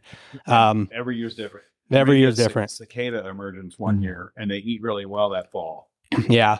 And maybe that's a big growth ring that they don't get the next year. Oh god. And I think we've I measured a growth ring one year. It was like a centimeter wide on one of the. I think it was a mud turtle. Yeah, I was So- going to say if you want to talk about interesting growth, we could tell you about some of the the interesting juvenile uh, mud turtle recaptures that we get and some of the behavior with that. Where I think last year we had an individual that never left the soil. Usually, so we didn't really talk about it, but mud turtles usually leave that sandy soil in late Mm, April-ish, you know, weather weather dependent, and they go to the wetlands to feed. They spend a couple months in those wetlands and then return to those upland areas to either estivate or eventually overwinter. And last year we had one that we thought was dead in the soil, and it was 370 days later we went to dig it up to see and it moved like the day prior and so it was still alive but it had never left the its underground estivation and I think So we- underground for nearly two solid years before it came up Yeah. to go out and When we feed thought it was dead too, he did eventually break, come up to the surface and like break his head, the surface with his head. So we saw his shell. We realized he we were like, okay, well he's not dead. So we didn't dig him up back then. We almost dug him up early year thinking he was dead, and then he moved just enough, just in the soil there. We're like, okay, he's alive. And so we needed to change the transmitter out we're like this thing's really interesting like we don't want to lose it so we had to dig it up and and put a new transmitter on it and then sure enough this year he behaves just the same as all the rest of them hmm.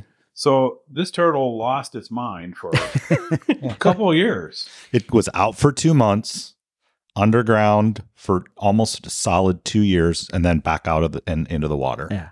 i think it would have been what 22 months underground Yeah, Yeah. twenty-two months. Uh-huh. And If you guys you guys all- can't see the look on Mike's face right now, but it is priceless. It's a shame this isn't a video podcast. all the rest of the turtles came out that year and did their thing, except for that one. Yeah. And he was sitting like just below the surface. It wasn't like he was buried all the way down deep. And- he came up a couple there's, inches. There's always a derpy one. Huh. There's always that one. Well, that's like, dude. So then we had this juvenile though too. We caught a juvenile mud turtle last year, the year before. We marked it. So we we found it on the hillside of the fence. We know which way they're going on the fence, and we found this little turtle. And we're like, oh my god, it's marked. And we're like, why? Did, how'd this turtle get back up the hill? We, we we put him in the pond when we find him coming down the hill. How did it get back on this side of the fence without us catching it?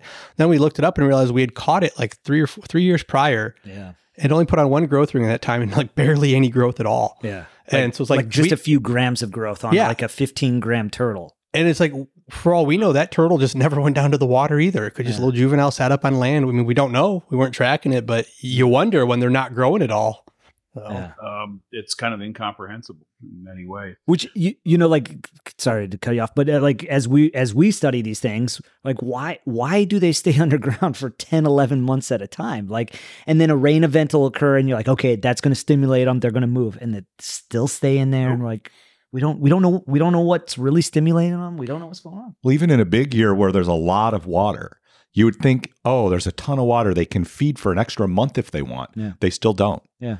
They're they have a clock. And when that clock alarm clock goes off, they're up the hill. You think these turtles have sort of a uh, inherited a activity clock from earlier conditions? Probably. we uh, uh, the, when the climate was different and they really haven't changed much because they're surviving on what they're doing now. Uh, we've talked about this a little bit about how they established that because the idea of doing a jumpstart program has been discussed amongst us. And like I said, we need we need to fix some other problems first.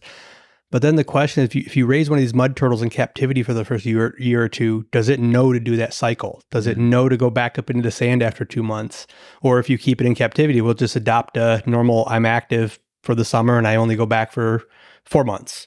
Well, here we have it yet another North American turtle that uh, does not stick to one habitat. The same thing with Blanding's turtles and wood turtles and bog, tur- bog turtles, and they utilize various habitats over the course of a year, uh, which also is important for the conservation of these turtles. They're not in the water all year, and they don't hibernate in the water. Yeah. So uh, it's, it's interesting that sort of we don't talk about that that much because you know the Blanding's turtle is the, or as I call them, the prairie marsh turtle. is the uh, that's the star of Yeah. utilizing multiple habitats. Everybody talks about how Blanding's turtles wander around the landscape and use this water and this land and Yeah. so on and so forth. I, uh, so I, I, we kind of digressed away from the, the box turtles, and I don't know if this will loop us back around, but it's funny you talk about the different habitat usage. So we have these, you know, aquatic turtles who one decides to stay on land, or maybe a couple. We've been finding more and more this year. We've been finding our box turtles swimming in the ponds, Yeah. and they're taken to the water.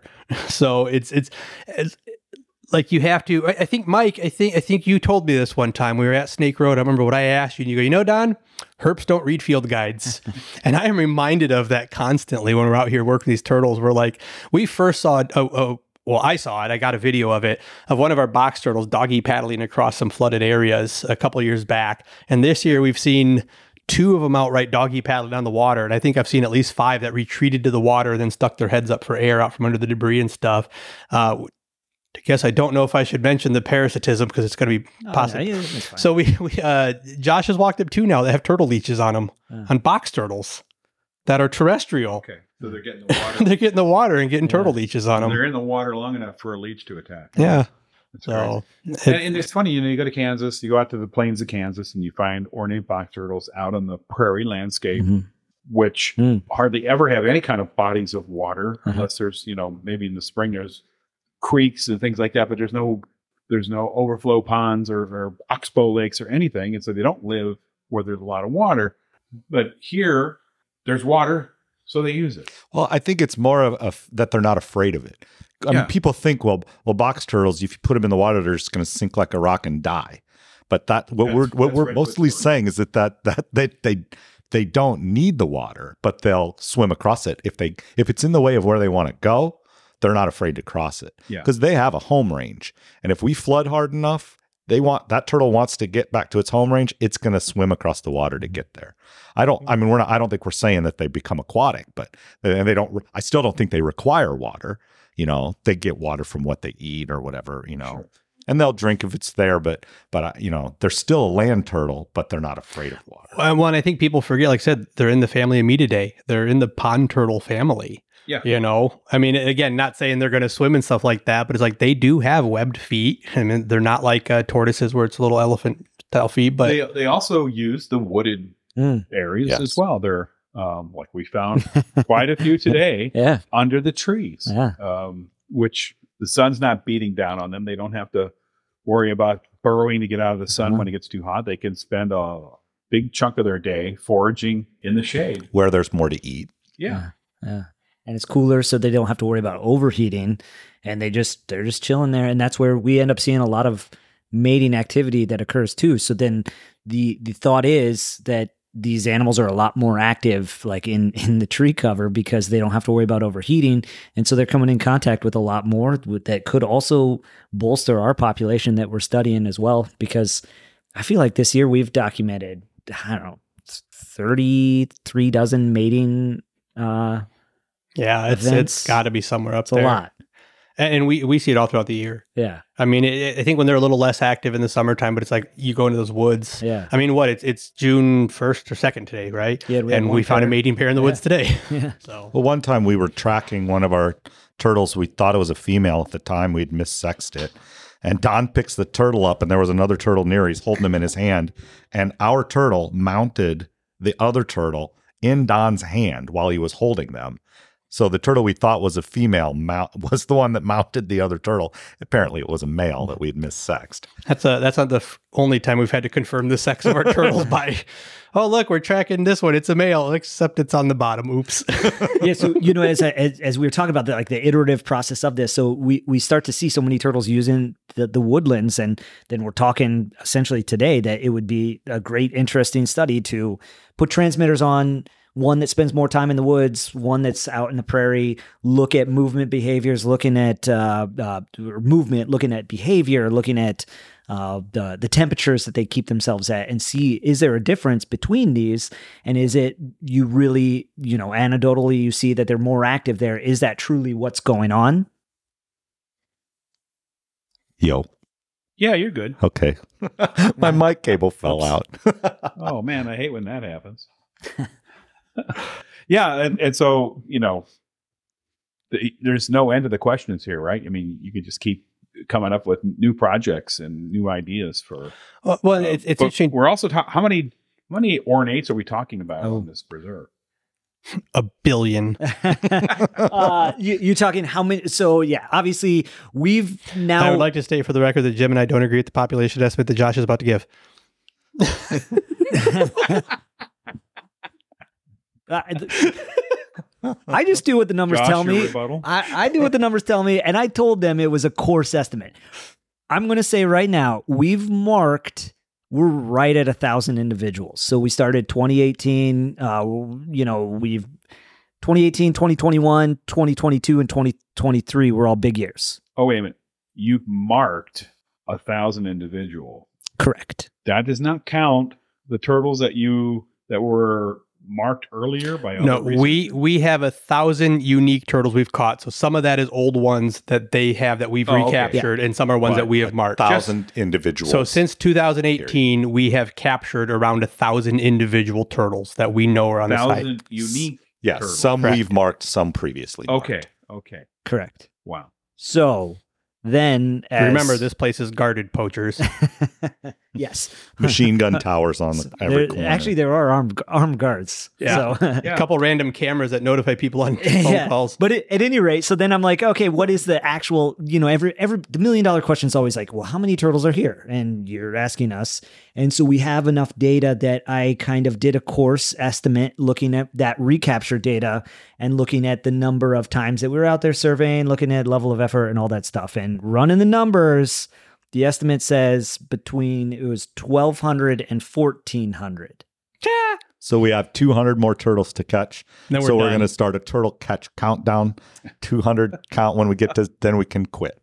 So yeah, I then we're think just when- done. I think when I came up with that, I didn't. I didn't come up with that. I think when I calculated, The calculated math came up with. with Yes. that, then that next day, Jim was just giving me a hard time about it. And every time he would find a new turtle, he would just like needle it, like, "Oh, this one's new." No, what's great, what's great is that Josh and I get competitive about finding new turtles. And like Jim, Jim's like, okay, whatever, guys, you guys go do what you want. Jim got really into finding turtles that day because so many of them were new. Yeah, Josh had just told us, well, guys, you got to think about the new capture. We're not finding as many new ones right now. Jim goes, well, here's a new one. Yeah, yeah. Well, here's a new one. Well, here's a new one. Well, we even today we got new new caps today. How many new captures? I'm not Uh, sure. I think we caught 15 turtles, and of those 15 turtles, I I know four were all yours recaps. um, yeah, mine were. I think we got five, so 33% of the Five captures. new unique turtles. So they're still So we have 195 left to go. all right. You know, like with this population estimate, also it doesn't take into account um, the smaller individuals. We don't have enough mark recapture data on those, so I kind of just looked at those that were over. I want to say it was like over eight centimeters, so it doesn't account for the first like five years of age. So there's probably a lot of those. but That those also are doesn't account for how awesome we are at finding turtles. That that's that's true. you guys are good. I you know was amazed. We're, we're processing turtles from the, the traps, and you know, like oh well, there's one right over there. we'll get to that when we get done here with this turtle. We'll go to that turtle and we'll process that. Oh look, there's another one over there, and you're you're look you're sighting turtles that are 30, 40 feet away. You just you're you're so tuned into you can just pick it out, You can hear it, too. audio- and you can yeah. hear them too. Yeah. And it's also a product of the site, like like you yourself. You know, we're just kind of start to meander in the woods, and you're like, oh, here's one. Oh no, it's a second one too. Yeah, I get two. Yeah, Right. just like and then the one that was sitting a meter away the whole time we were there on the ground and just yeah. There was Yeah. a little uh, a, a youngster, relative youngster. I don't know. Uh, That's a good. That's a good one. Yeah, good youngster. Yeah. So I don't know how old that turtle was. It was probably the size of uh, We estimated five, about five years. five years. Yeah, so we've got enough that we've caught as hatchlings.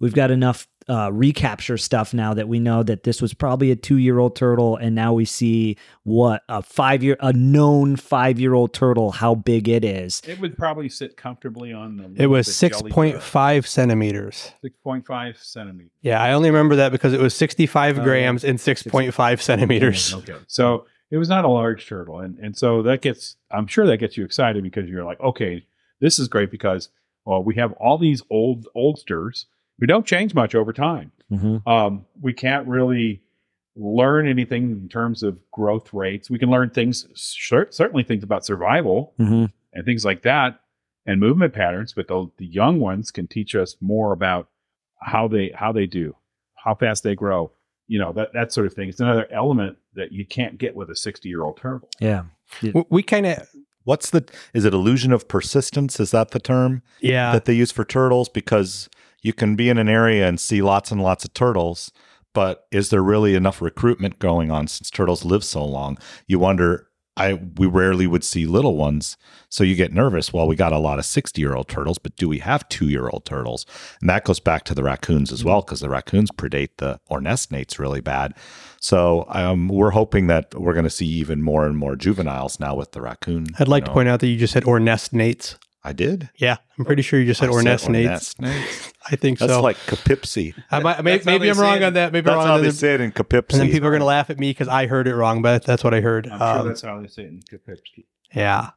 So uh, there's um there- another friend of Snort. mine. Another friend of mine who did some work here in Iowa. Um, he was radio tracking hatchling box turtles, and I, I think they just published a paper on growth data. So I think I can talk about this a little bit. Um, growth isn't out yet, the growth isn't out yet. but the the tracking the hatchlings is. Okay, so they, but they, and I don't know if this is part of that note. So, um, they're tracking these hatchlings the first year, and he said they weren't putting on any weight at all. They they'd start them in the year, and so their first year of growth, they they broke even. There was no growth on them at all. So he started giving them one mealworm every time he replaced their transmitter every three weeks, and those turtles added fifty percent more weight by the end of the year. So you get these turtles where it's like they're just not eating, they're just not doing anything, they're just getting by. Are they not encountering food? I mean, they're God. You guys found that what that great, little great question. that Right? little hatching box. how turtles- would we answer that? I don't know. you got a f- what 5.6 gram was that smallest box turtle you guys found the other day or Oh, something yeah. like that yeah You, you know, like I start to wonder a- as you talk about hatchlings and you talk about the other turtle species there that we see the sliders, uh, the red-eared sliders, the Graptemys, the map turtles, and the painted turtles. Uh, we catch hatchlings in the spring. So even though the females are coming up to nest essentially now, those uh, nests should presumably be hatching in August, 60 days from now, August. Um, and then instead of those hatchlings coming out and making their way to the water, then they're staying in the nest. And so they're obviously not putting any growth on. And then they don't pop out of that nest until that following spring. So we would see in our pitfalls like April, May, we get a, a bunch of hatchlings. And so I wonder if that's kind of similar what might be going on with ornates, but instead of staying in the nest, you know, they kind of pop up and do their thing and don't they're not too active. And that's why they're not putting on any growth. And it, it takes that next year for them to really get stimulated. And it's like all right now it's the spring. I'm going to start feeding and, and putting on. Interesting. yeah. May, maybe. All hypothesis. So they're they're still living off their yolk sac and whatever calories they. well and you might get so we we've questioned the growth rings thing for a while too because i think it might have been 18 or 19 we caught two little turtles i want to say seven-ish centimeters well eight-ish maybe. We caught and i'm, I'm probably way off base but they were small. And they were on that access road you know going over norley park. So they were, they were the exact same size turtles. One had 12 growth rings and one had four. Mm. so one had four massively wide growth rings and the other one had uh, 12 of these little narrow ones. Now, the thing I wonder is that we do have some non-native mulberry trees out there. So if you get one of these little little box turtles who happens to be laid near a mulberry tree, and of course it hatches out, it's sitting there, and suddenly food just starts falling out of the sky. You know, maybe those ones do really good those first few years. And maybe those are the turtles that grow up to be our 13 centimeter, 500 gram adults, you know, versus the one who is laid out in the barren wasteland of just sand and no food.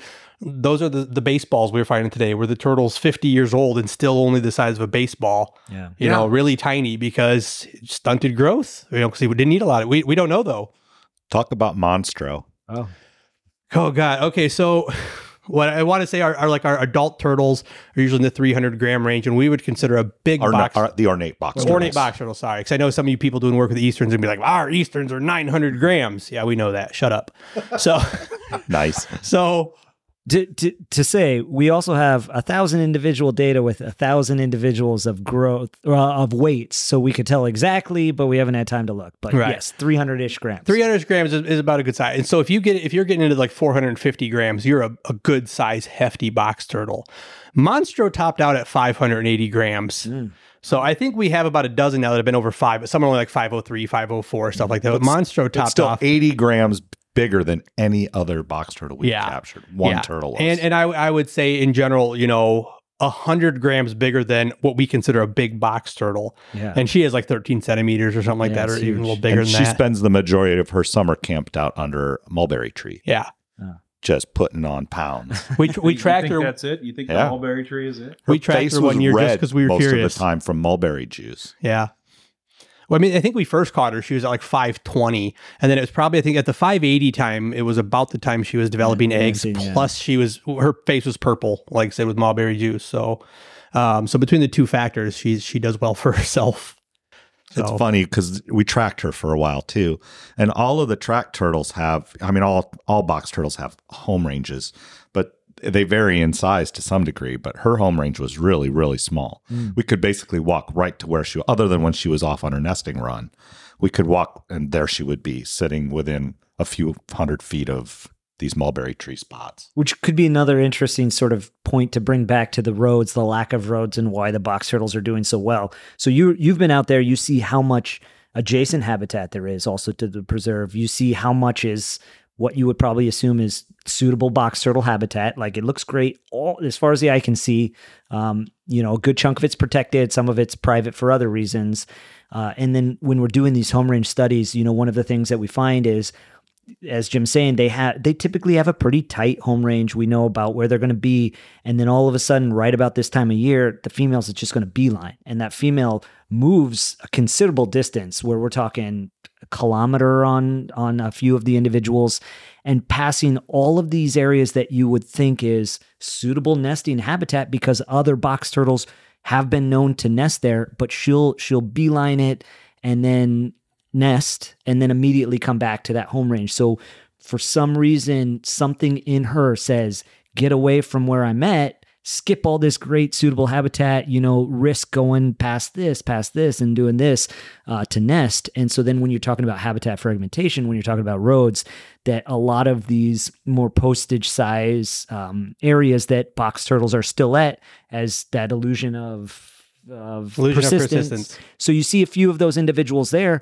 but what's happening every year is a female's crossing a road to go to this suitable nesting habitat. She gets hit, so she doesn't end up reproducing, and it slowly is extirpated from from those sites. That's why Yeah. sites like this are so important The to ever conserve. tightening spiral of extinction.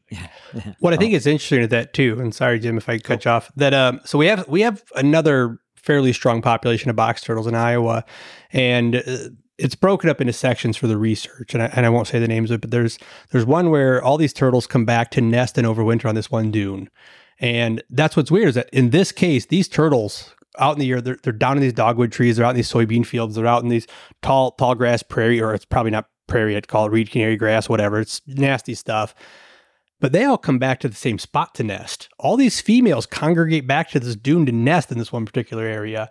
And there's another smaller population. Um, same thing. There's like one dune that sustain. I mean, there's probably like 20 turtles left of this population up there, but there's this one dune, and all these turtles come back and nest on the dune.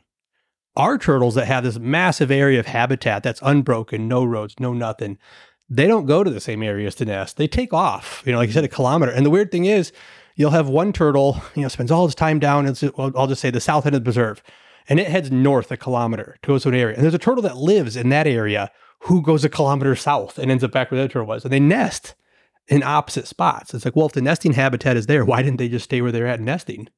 Spread You know? those genetics around. Right. Exactly. Yeah, well, well, you know, snapping turtles kind of do the same thing, right? They never they could lay their eggs on the bank of the lake or the river, and as some of them do, but other ones travel Right. four miles Yeah. to lay their egg. God, we get sliders that come so far up away from the water to lay nests Yeah. too. It's like, what are you doing? This has got to be counterproductive. It's hard to imagine a, a an inch long slider being able to walk two miles back to the Yeah. water. And Yeah. it, it really hit home for me. Um, was down in southern Illinois, um, in a particular area in the Cache River wetland area, and we were probably three quarters of a mile from any water and uh, several hundred feet above the water on the side of a you know hillside. And there's a painted turtle, you know, in the middle of the trail Yeah. uh, unbelievably far from water, and she's you know she's carried up a bunch of water, and she's voided her bladder to soften the uh, the, the dirt to lay her eggs. And I'm thinking, and and it's all like a rocky downhill slope to maybe some water, but it's so incredibly far. How does that? How do those baby turtles? How do And- you do it? And after all that work, some raccoon will just dig her nest up. Yeah. Well, Or or get you're here, John. or get the baby after it hatches. Yeah, or eat the babies. yeah. Oh, look, a baby turtle in a rock. is- amazing. isn't Yeah, that's crazy. Oh. Yeah. Yeah, I just like I said, I think the comparison though is where that you get these some some turtles, and maybe it's an issue with the habitat of these other sites that all they have available for nesting is these particular dunes that they have, and we have the advantage then that we have a huge swath of viable nesting habitat to the point where the turtles just go wherever they want, and they can do that behavior of let's go a kilometer this way, let's go a kilometer this way, let's go wherever. And the same thing happens with the sliders and the map turtles. We find them just going so far up into anywhere. So they don't like hit a spot and go, well, I guess this is the sand we got. You know, like I, I, I see I do map turtles along the river. We see them and they come up and they hit the willow trees and they go, well, I guess this is where we're nesting because where else is there sand, you know? And yet these turtles come up and they keep going and they keep going and they keep going and they keep going and they keep going. And so that's, that's an advantage we have. But it's interesting just to see the difference from different sites and the nesting behavior of these turtles. We've been tracking two females since the beginning of the project.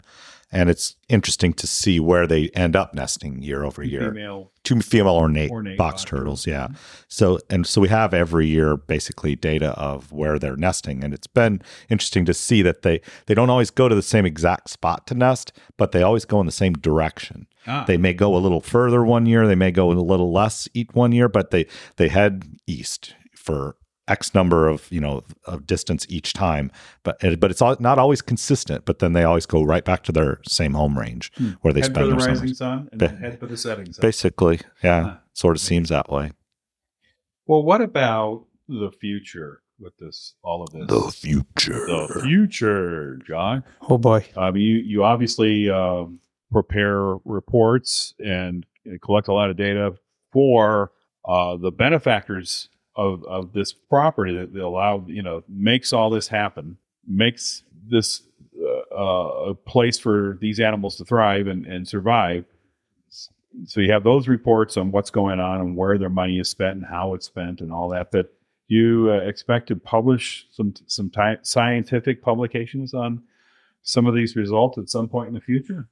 Uh, yeah, yeah. Short answer is yes. So, y- you know, I think the important thing to do is show, you know, who's who's funding it, that it's money well spent. That you know, we're not out there just to do research, and and I, I they they all know, like they come out on these field trips, they see, you know, the interactions, so they know there is that going on. But then looking at, oh, we cut out all these trees, like I said, and and uh, the hognose are using it. These so they can see this immediate sort of return on that investment, and so then I'm hoping that we can continue that partnership and say, all right, well, now we're going to do this because we've showed that this works and continue with this raccoon removal, continue with clearing these trees, uh, partner with the TNC and uh, Fish and Wildlife to do these prairie burns and see what happens pre, post burn. So there's, there's a lot of, I think, interesting potential study uh, designs, uh, study potential that we could do there too to show you know the pluses and minuses of doing xyz and then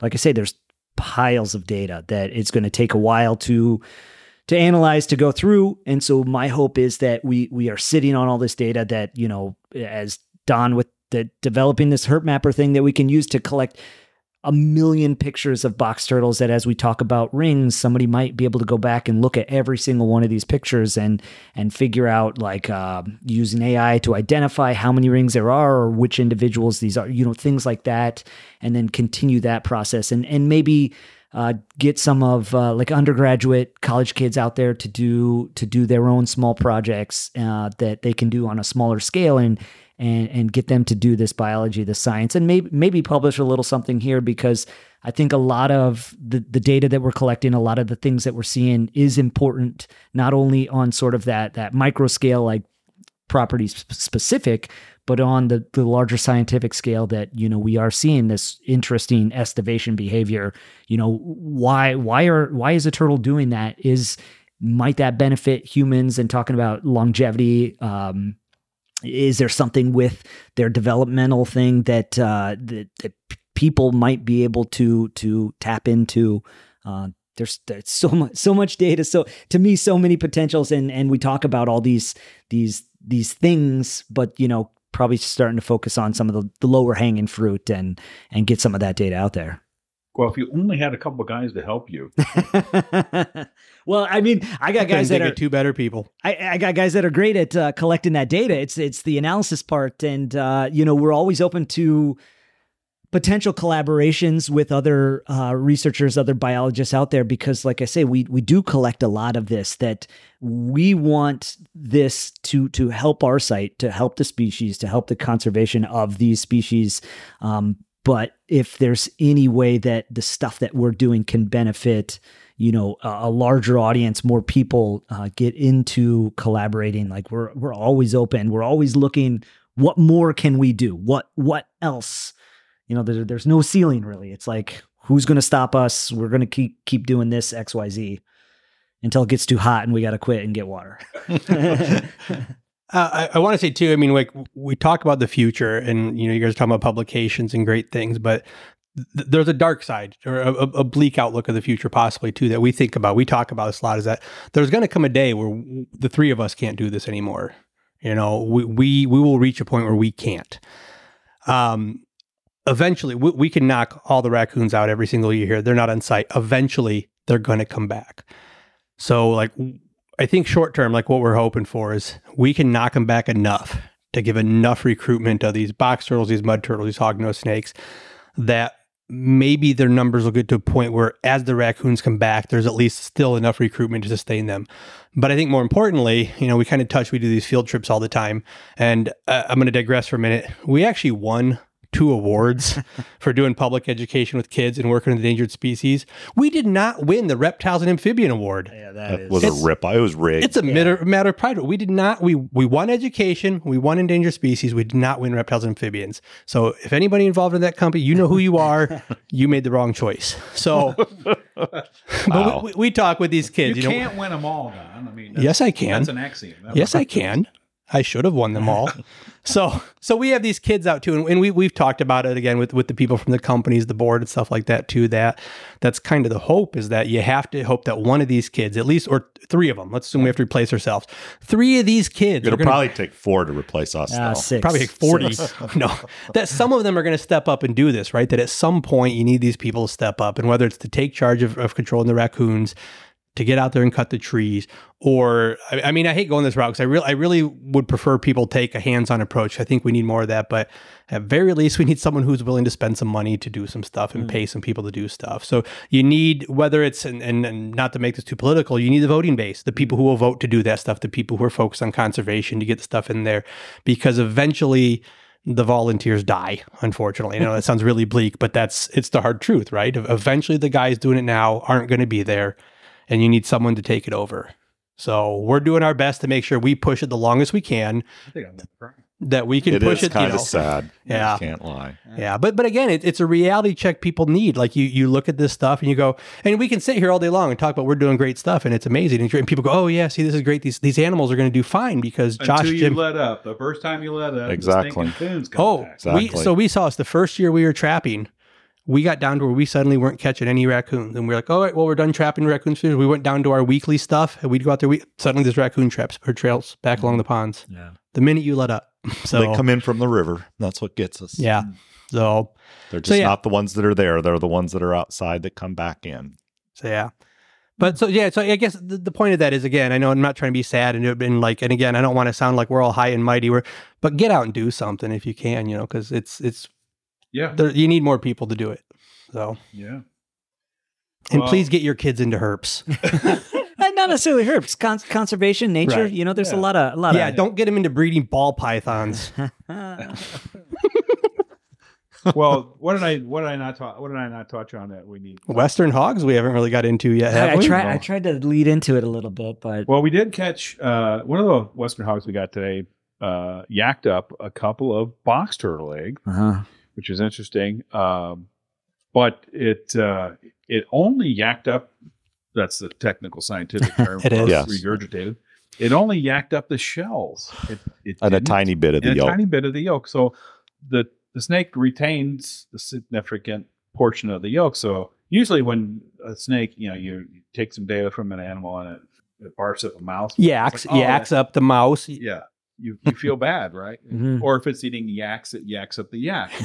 Um, Yakety yak. Yeah. Don't talk back. Sorry. That's a really old reference there. You guys get me.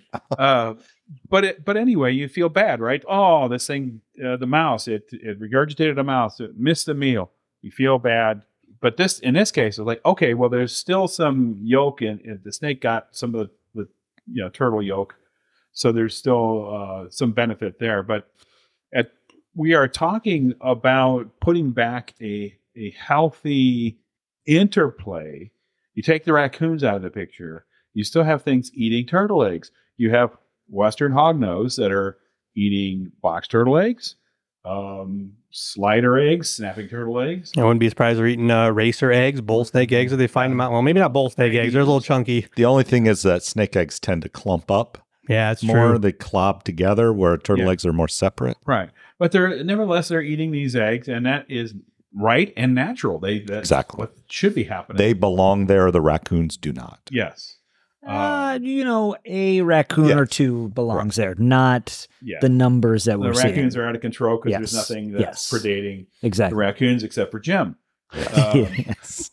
And there's no cars to predate them either. Nothing- yeah. there's no Yeah, no cars. Uh, So even though that's a good thing for the turtles, it's a bad thing for the Right. raccoons. But it was just interesting. If I got to thinking about that today when, when those turtle eggs come out of that snake. I was, yeah, okay, this is this is what should be happening on a larger scale. And Mhm. Unfortunately, the the hognose are also eating the mud turtle eggs, and the mud turtle, you know, so you got to get the mud turtles back up so they can withstand that natural predator. There's, I don't know. I don't know if I believe that they're eating the mud turtle eggs just because of the difference in the way the mud turtles lay their eggs. Do you want to? I, I I think I agree. Uh, you know, we, we don't know 100, percent but I the mud turtles are kind of weird when they lay. We we think they come up, sort of estivate, sort of lay, and then the mom sits there in the area ish for a day or two with those eggs, and then she moves. We Are think you saying she's guarding the egg? no. I'm saying she's might be tuckered out and she just happens to be there. We don't, you know, we don't have enough data points to say for certain of that yet, and we're kind of working to figure And yet that out. It may be beneficial to the eggs. Yeah. and, and I think they're they're like a little deeper. It's like they kind of pop down into the dirt and then tunnel down to lay their eggs. They don't just excavate a nest yeah. like other turtles do and then cover it back up with dirt. There's none of that that goes on. So it's harder to detect the nests with Yeah. mud turtles. So For I anyone- think there's very little mud turtle nest predation going on. With the mud turtles, it's more about the raccoons eating the actual adults. Yeah. For anyone not in the know, if you go out to a known turtle nesting site, dig a hole and fill it in, and a raccoon will have dug it up the next day. You don't even got to put anything in it. We did it with a stick and a rock one day. I remember reading this paper. I think um, did Andrew Durso do some stuff with this up at his site? I'm trying to remember who I first talked to about it. And uh, Yeah, but they they're, they're trying to figure out like how the how the raccoons know where the nests are, and they think they're. I mean, I've heard theories like, oh, they're detecting nitrogen from the soil disturbance. Oh, they can smell the eggs. Well, the smelling of the eggs part's been ruled out because, like I said, we buried rocks. Yeah. and I have done it, or we just dug a hole, filled it in, and they dig this hole back up. That's right, because I think they did they did some work where they just took a rake Mm-hmm. Mhm. and they just took a rake and covered a and raked this the sand over a large area, and it, it just prevented the raccoons from figuring out where the nest. right. Right. Because we literally dug like a two inch wide hole, maybe eight inches deep, dropped a rock down in that hole, filled the dirt back in. The next morning, a raccoon had come and dug that rock up out of the ground Interesting. just based on the scent of the dirt. Yeah. So, so, the way these mud So the turtles mud dig, turtles don't really do that. yeah, they dig in. They kind of like Jim said, they tunnel down a certain way. They sit there. The ground is no longer disturbed. You might get some digging at where they first went into the ground, but of course they've shifted over here twelve inches or so. But they kind of dig in in a circle, we think. Which which is also why I say we have few data points is because we know when they do it and we know they go in gravid and we know they come out not gravid and so it's been difficult for us to locate but we have not seen the raccoons locate So them. the, the mama turtle goes in Corkscrews into the corkscrews ground. ground a bit Mhm. into the sand, we should say. Yeah. Just not, not not the hard dirt into the sand, and at some point she lays the eggs while she's underground, hmm and then she emerges. She corkscrews and I- back out. say the closest evidence that we have. So there's one year one of our tracked females had come up and she dug into the ground. And, and again, we don't know what she had done, but all we know is that a couple days into this, there's suddenly a hog nose size hole coming straight up out of the ground where she was at in the ground. I could look down and see her face down in this cavity about six inches under the surface. So we think in that case, a hognose snake might have got lucky and you know, maybe coming through an animal burrow or something, stumbled upon her and her eggs, did them and said, "Well, I gotta gotta heat up and get these things digested." Popped straight up out of the ground. So, and again, you could look right down in this hole and just see the turtle sitting down in this cavity, six inches down, this little quarter size hmm. hole. So that's that's how we kind of suspect. I mean, that's we were we had suspected it before that, and that's just a little more evidence and observational thing that we had for it.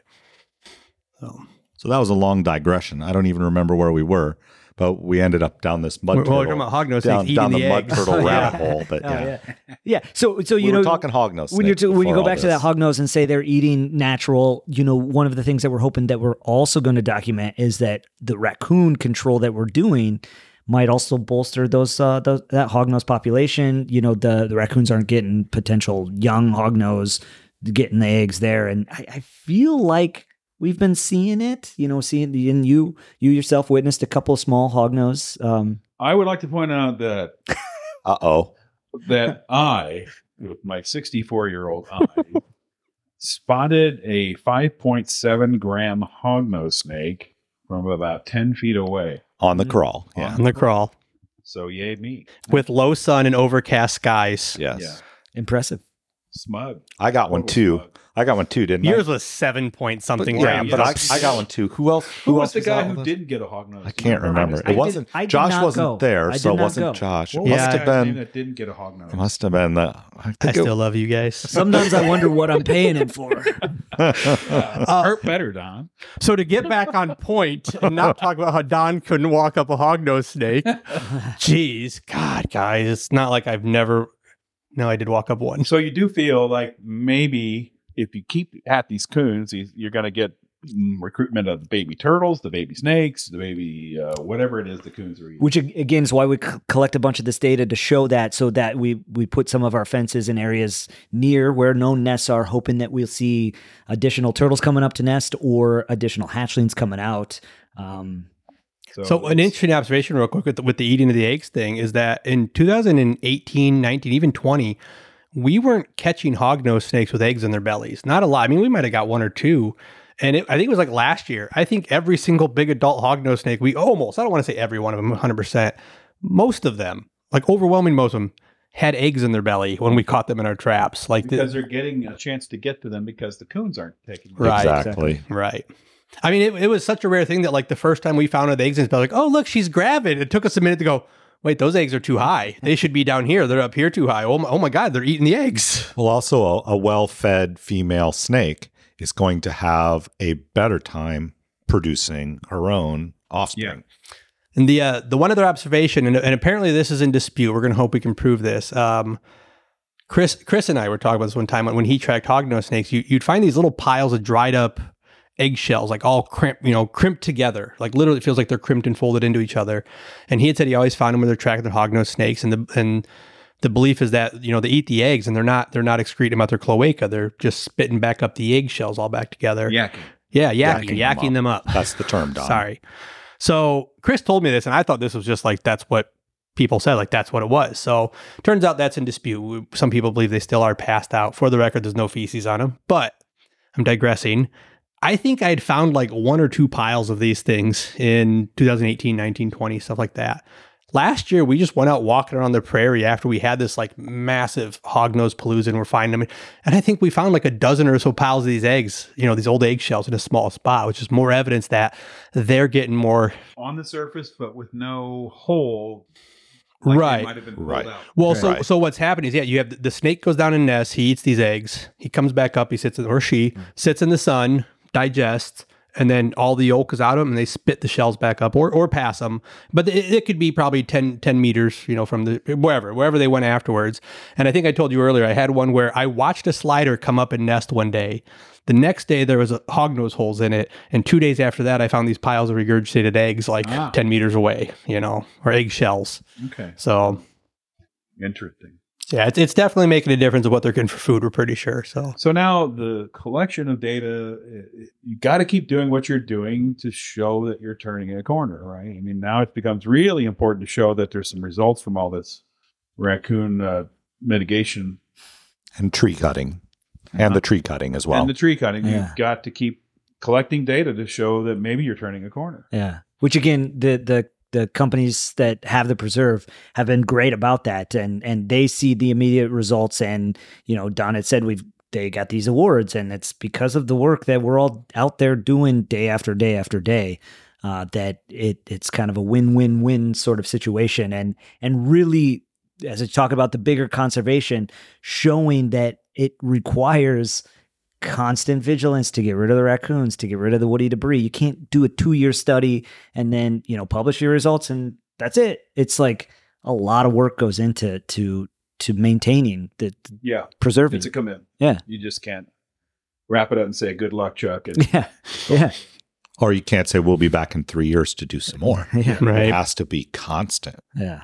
because the raccoons will continue to come back in from other places if you don't stay on them.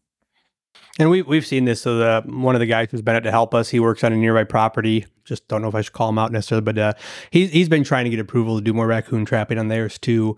Except their big thing is that again they were going to push for doing it in the winter, and we're like, no, no, no, no, no. You need to be out there in June. Do this in June.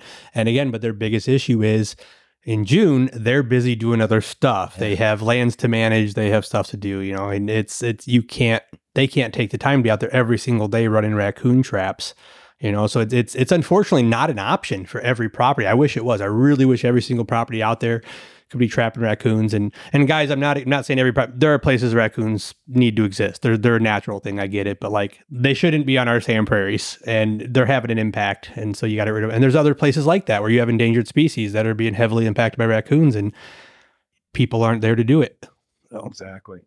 And I wonder too about things like you know the recovering wildlife, recovering America's Wildlife Act, which is still percolating and trying to get its way through passage. Mm. If that ever passes, you know, perhaps that's another uh, avenue of funding for these types of sustained conservation effort instead of uh, relying on uh, you know the three-year project, as you say, the Mhm. three-year project. Maybe then some of these sustained projects would be pa- uh, possible because there would be a constant source of funding. How many foothold traps do you think a billion dollars would buy?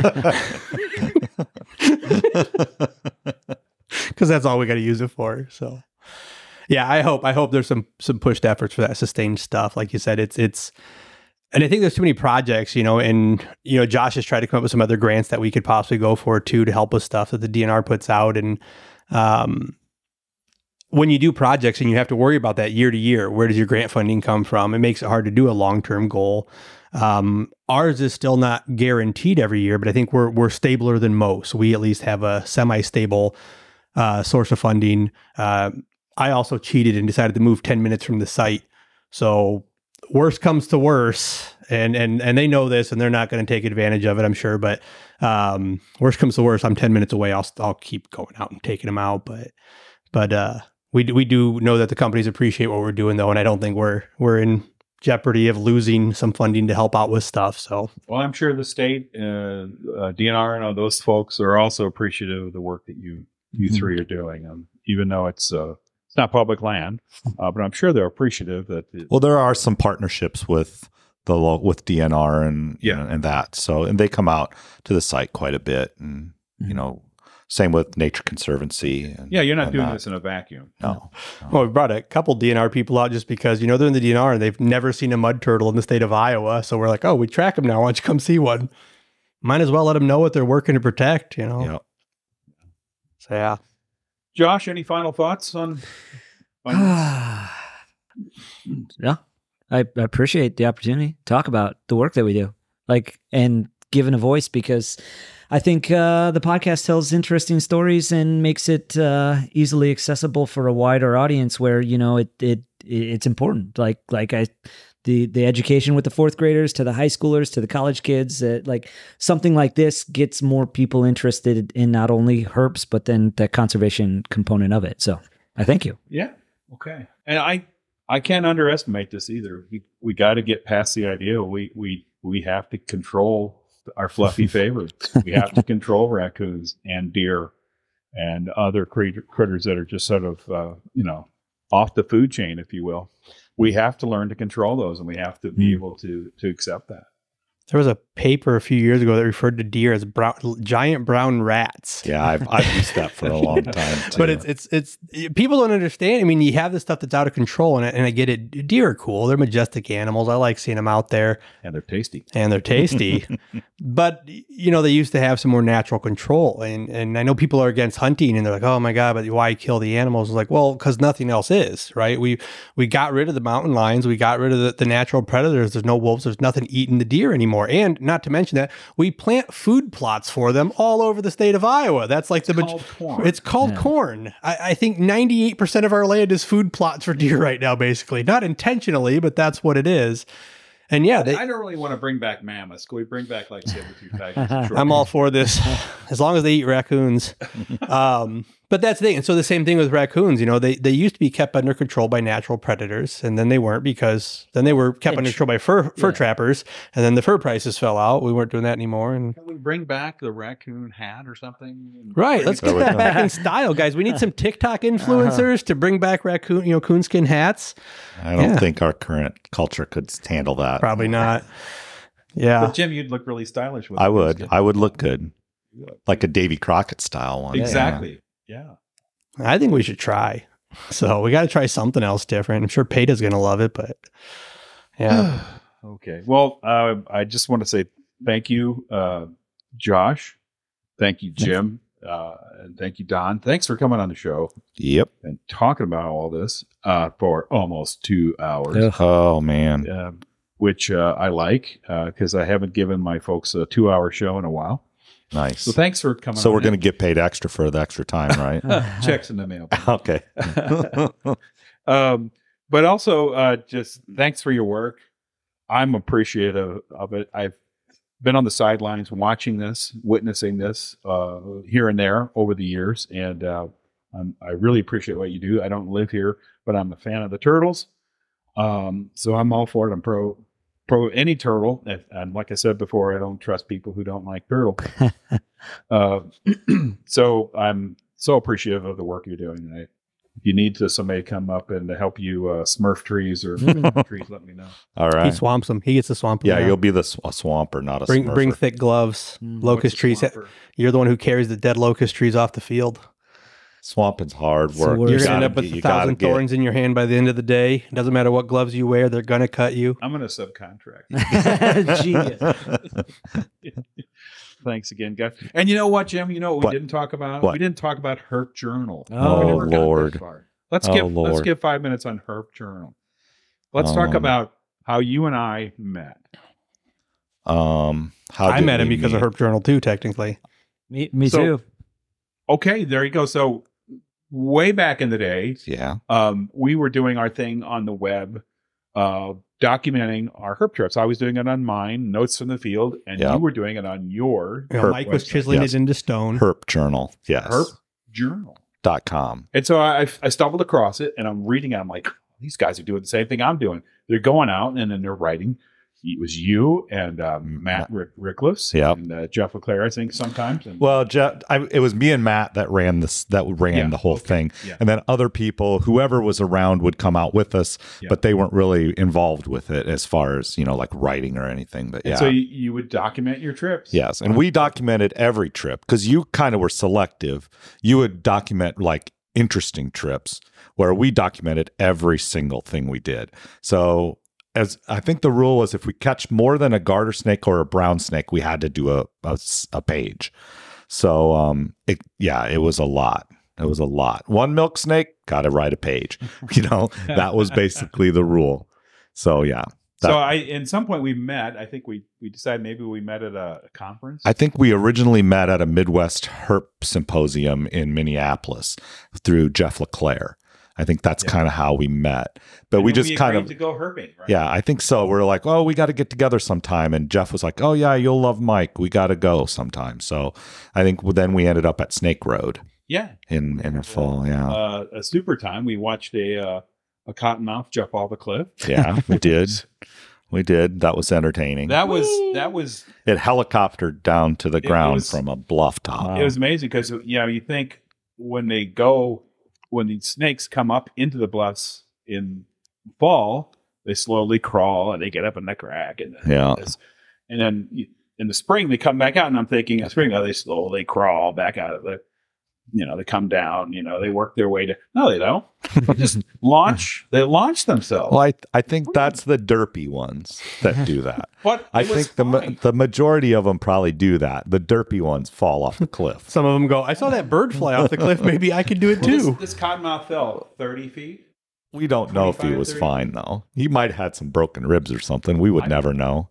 He landed like a cottonmouth with his mouth open because we walked over there, and he's like, ah, "I'm going to get you," kind of look on I'm his face. Give him a couple, you know, hundred thousand years about. Eventually, they learn to glide, Could be. and they just they become the flying pit viper that comes and glides down out, out of the bluffs. And, It it was pretty hilarious because we thought Yeah. I thought it was a turkey or something because I heard yeah, on the bluff and I'm like, "What in the world is that noise? Must be a turkey." And then all of a sudden we just see this cottonmouth flying through the air. yeah, Yeah, it's crazy.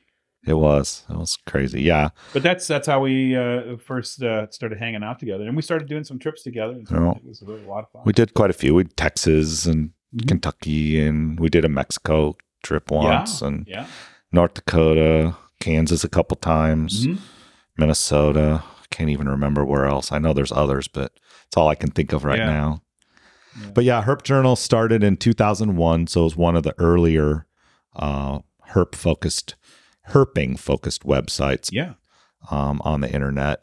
And then uh, about 2019, I got tired of doing it because it was a lot of work, yeah. you know, and and it w- it got to the point where it was more work than it was fun, you know, and and you know, uh, social media came and everybody just started posting their pictures on Facebook instead, and it just got to be like Social media killed the web journal star. basically, yeah. It still sits out there though. You could still go look at it. Herp journal. Yeah, it's all still out there. You know, tw 18 years of data, I guess, Hmm. 18 years of pictures. and And, tiny, tiny pictures. yeah, little pictures. They got bigger, a little bit bigger about halfway through.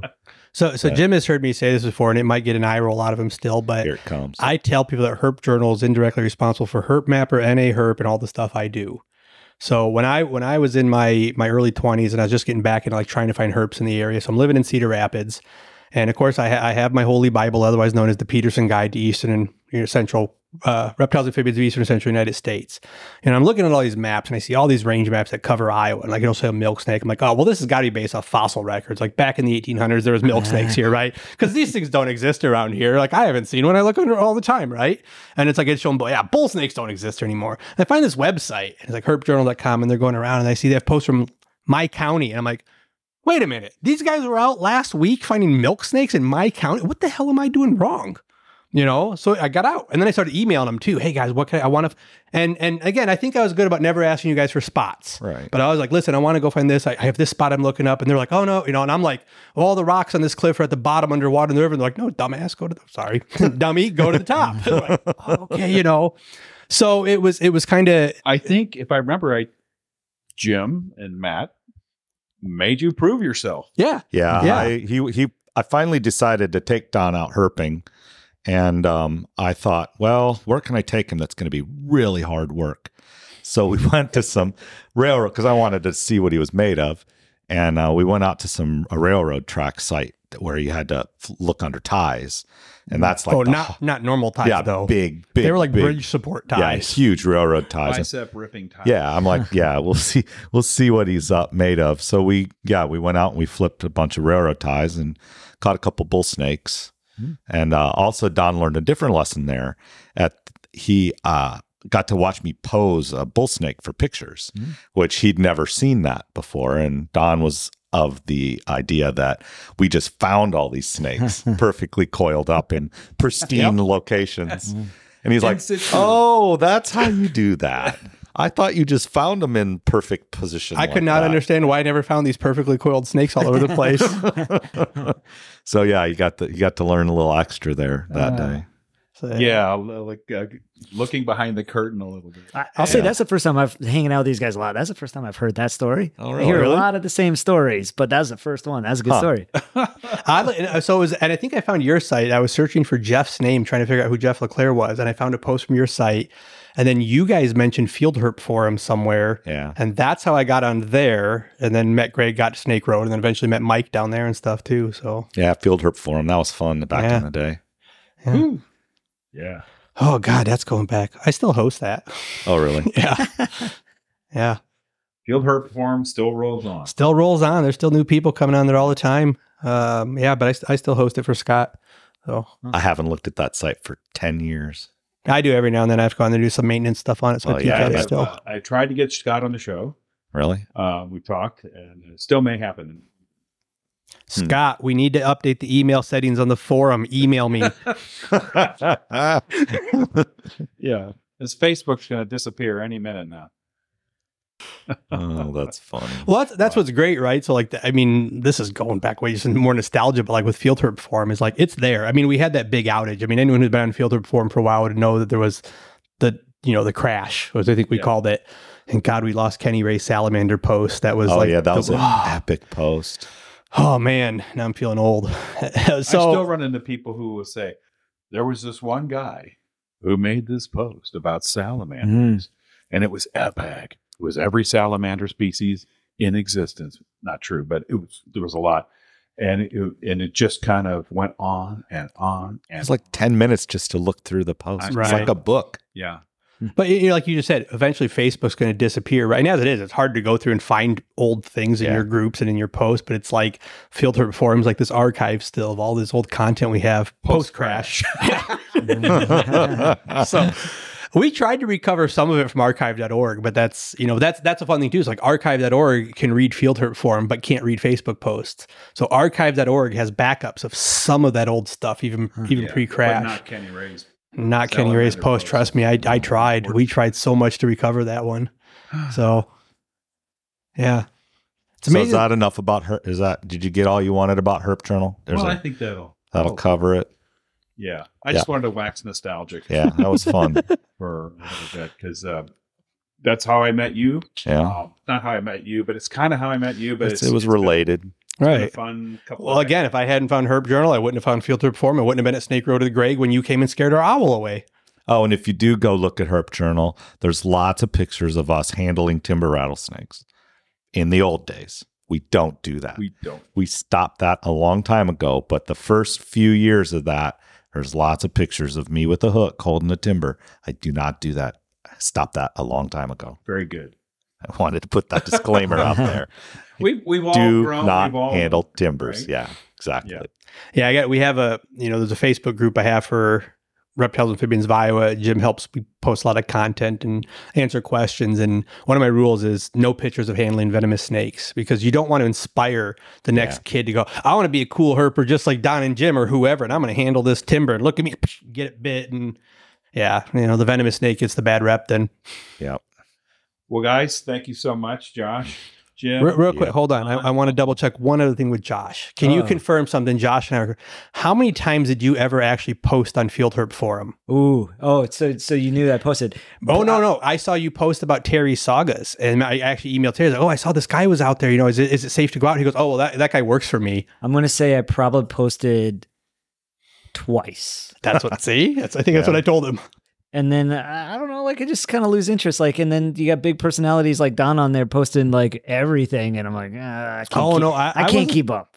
I wasn't that big on Field Herp Forum. My my big thing back in the day was garters and browns by the dozen. That was like my joke because that's all I could find back in the day was garter snakes and brown snakes. And I think people would say stuff like, "Don't you ever find anything else but brown, you know, but the brown snakes?" Blah blah. blah. Yeah, no. Give you crap for it. Well, no, I, I did that one post.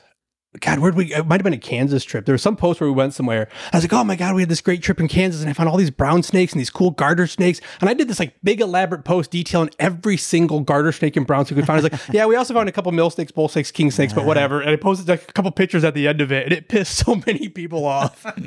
Can't believe you don't care about those things. Like, guys, I'm joking. Milk snakes are trash. One of the posts on Field Herp Forum I got the most reaction to was the time we went out to that timber rattlesnake spot in northeast Iowa and caught all those milk snakes. Remember we were talking about it earlier? Uh, because we caught like, I think it was like 27 milk snakes at one Yeah. site that day. And there was a huge variety of color and pattern and everything. It was just amazing. And I did a post on, I posted a picture of every one of those milk snakes Oh. in Field Herp Forum. I think that was my biggest reaction one was like, I've never, I don't, people were saying often in that post, I don't stop long enough to like take a picture of these things to be able to look back and and admire all the variety of that, you know.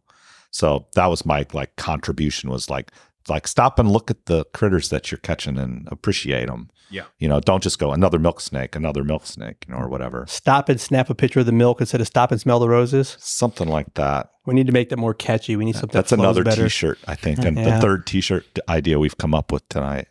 Stop what and was shoot the, other milk. ones? What were the other t-shirts? I, I, we'll have to listen to the podcast to find out. They were good though. I know that. Raccoon mitigate, mitigation squad. Yeah, or that was something like that. Yeah, I think agent. Yeah, Oh, something like okay. that. Well, All right, tune in. You'll have to tune Yeah. in and find out what you said. that's right. Okay. T-shirts will be available for twenty four ninety nine. Proceeds go to saving the mud turtles.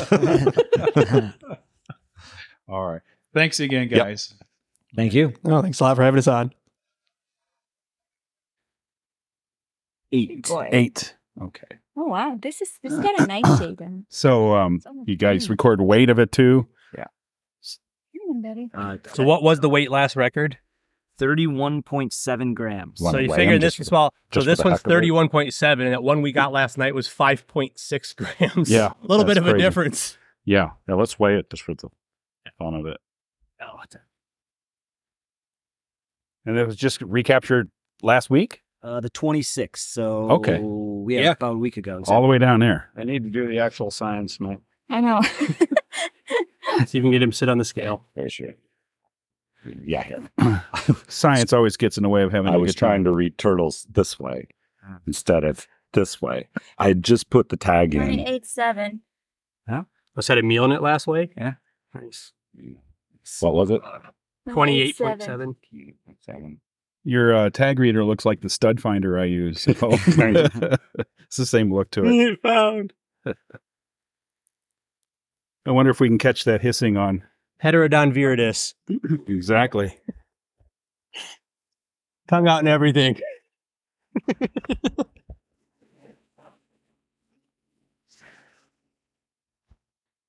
Yeah. So, do you take data on, on things like this? We do. So we've been uh, collecting data on everything that we capture Okay. because they, they so they started this project in Uh, the uh, around with that. mid 70s Uh-huh. and then around uh, the late 80s they started doing uh, faunal surveys every three years. Okay. And so we picked up that uh, project in 2018 and have trying to been elevating it. And, you know, some of the things that I want to look at is potential changes in the small mammal communities based on uh, weather patterns, based on um, year, drought, flood, and, and so forth. So, yes, we try to record all the amphibians, all the uh, race runners, all uh, the small mammals that we catch out here. Because there are, there's uh, three state listed species that, as far as we know, it's one of the only places they occur. Really? Uh, pocket mice, uh, bog lemming, and a least shrew. A leash. Okay. Just let it Leash go. But this is a meadow jumping mouse. Meadow jumping mouse. So it's got a gigantic long tail, sort of like Yeah. a kangaroo, and these big hind feet uh, that they hop around through this grass. So as she lets it go there, it should take off and kind of bound away. But How this much? year's been a real good year for jumping mice. We don't really know why, and Yeah, we last last uh, last year didn't have this. I yeah, and then we haven't caught very many pocket mice, which is uh, the state listed, and usually we get quite a few pocket mice. Huh. Popu- uh, maybe normal population fluctuations. Or who Potentially. knows? So that's the thing. We're like, if we keep collecting all this data, There we go. hopefully we can go back and analyze it all and look at some of those things, and could could be Okay. a weird event. You know, Yeah. Uh, Another hog down there, western. Oh, oh, I got to go okay. get it. All right. So you said you only had one, right? yeah. Oh wow! So a new another new hog. Wow. Okay. Wow. How old do I think this turtle is? Yeah. Well, you can't go by the you can't go by the ring segments, No. the annually. Exactly. you Um, do kind of, but not. Yeah.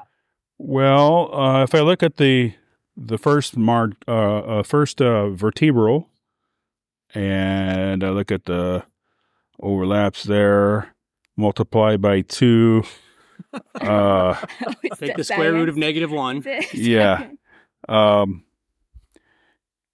yeah, I'm going to say this turtle is probably 30, at least 30 years old. Yeah, this turtle's 65 to 70. I, I would have put I would have put right about 65, 72. I was gonna say 70. Mi amigo, we're the same age. We're we both getting Medicare next year. Awesome i thought sixty five for medicare No. Yeah. Yeah, I'm 64. So So we started. This project's been going on so long. They marked those turtles in the late mid seventies. They started marking them, uh-huh. and we have recaught enough now, and we've caught some that they had caught in the seventies, and they had marked how many rings that they had counted then, and about an age estimate then. We recatch those turtles. 50 years later now 40 years later Uh-huh. and so we can look at some of that pattern those uh uh the annuli Uh-huh. And see how they've um, degraded where you can't really tell Okay. and you can see after a while that uh, that degradation of them seems to hold fairly consistent that we can put an age estimate within five years when they get old and sometimes 10 All because somebody did some work Hold on. 50 years ago. I'd, I'd like to st- start by saying, like, this isn't something where we're like, let's quantify this. Science is organic. Josh literally sends me pictures and goes, How old do you think this turtle is? And I'm looking at it, looking at it, and I'm like, I don't know. I think this is like 45, 50. He's like, Yeah, that's that probably ends up with this. And we did that enough. We're like, What are we looking at? I was like, I, I don't know yet. I can't tell you what I'm So seeing in the so- shell. It's the Gestalt thing, right? He's, he says I sent him a picture. It's a turtle that they had originally caught in like go up to? 82. So I know they caught it in 82. I know they said it was 10 then, and here was its size. And so I know we caught it in 2022. I sent it to Don knowing 40 years has passed, and they said 20 years then, then he can say 55, 60. And I'm like, well, that seems to hold true with the recapture stuff. So when they caught in, let's say this turtle you're talking about, they caught in 82. How much size difference has? Not much size difference. Depends on the age when they caught it then. Uh-huh. If they caught it at uh, an adult, you know, about 10, 11 uh, centimeter straight carapace length, Uh huh. it might put on a tenth, maybe two tenths of a centimeter. Yeah, it's it's negligible. That's crazy. Yeah. All right. I'm gonna go check raccoon traps. You guys Um, don't have to walk up that far. We, we, I want. thought you already had, No, we just I was cut going- this I way. wanted to communicate first, so you could just dump into the woods and go towards the valley. Cool. 10 9? Okay. If you don't come back in 15 minutes, do we come out and 9 3. Try to find you? Taken down by a rake. No. We can- Rake. That's fine. Want to walk with? You got the weight? Yeah. Okay. Uh, we should probably give it a notch. Oh yeah. Okay, so this this one. one doesn't have a tag, and No, no. okay, no tags and no Nine notches. L one ten R. Unless you want me to do that. So it's amazing to me that after all the time you spent marking turtles here, and the the turtles have been marked here as far back as the seventies, Uh, you're still 73 was the first year. 73 you're still finding turtles that are are unmarked so And a that's decent crazy number of them.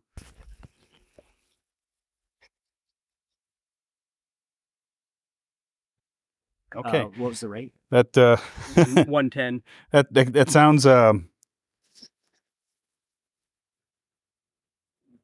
All right, Mike. so you're using a triangular file to to to basically uh, uh uh, abrade a notch into this in turtle And Mike, when he's done, you're gonna need to sniff one of those fresh notches. You did a- no It's So- actually not bad. So we, we can count. You look at the nuchal scute there, right, Right. behind the head, and then we have a very distinct pattern where then you count to the left. right So that first notch is on one L, and then you go two, three, four, five, six, seven, eight, nine. So we have it one nine L, and then one, two, three, four, five, six, seven, eight, nine, ten. One ten R. Let's cut the edge here and then kind of work our way. There's usually a good amount of turtle. The uh the ornate box turtle, that turtle of the prairie, we find a good chunk of them. back in the trees We were literally just telling the other day I were out here that one nine one nine is always out there, we found one nine one nine in the wood. oh.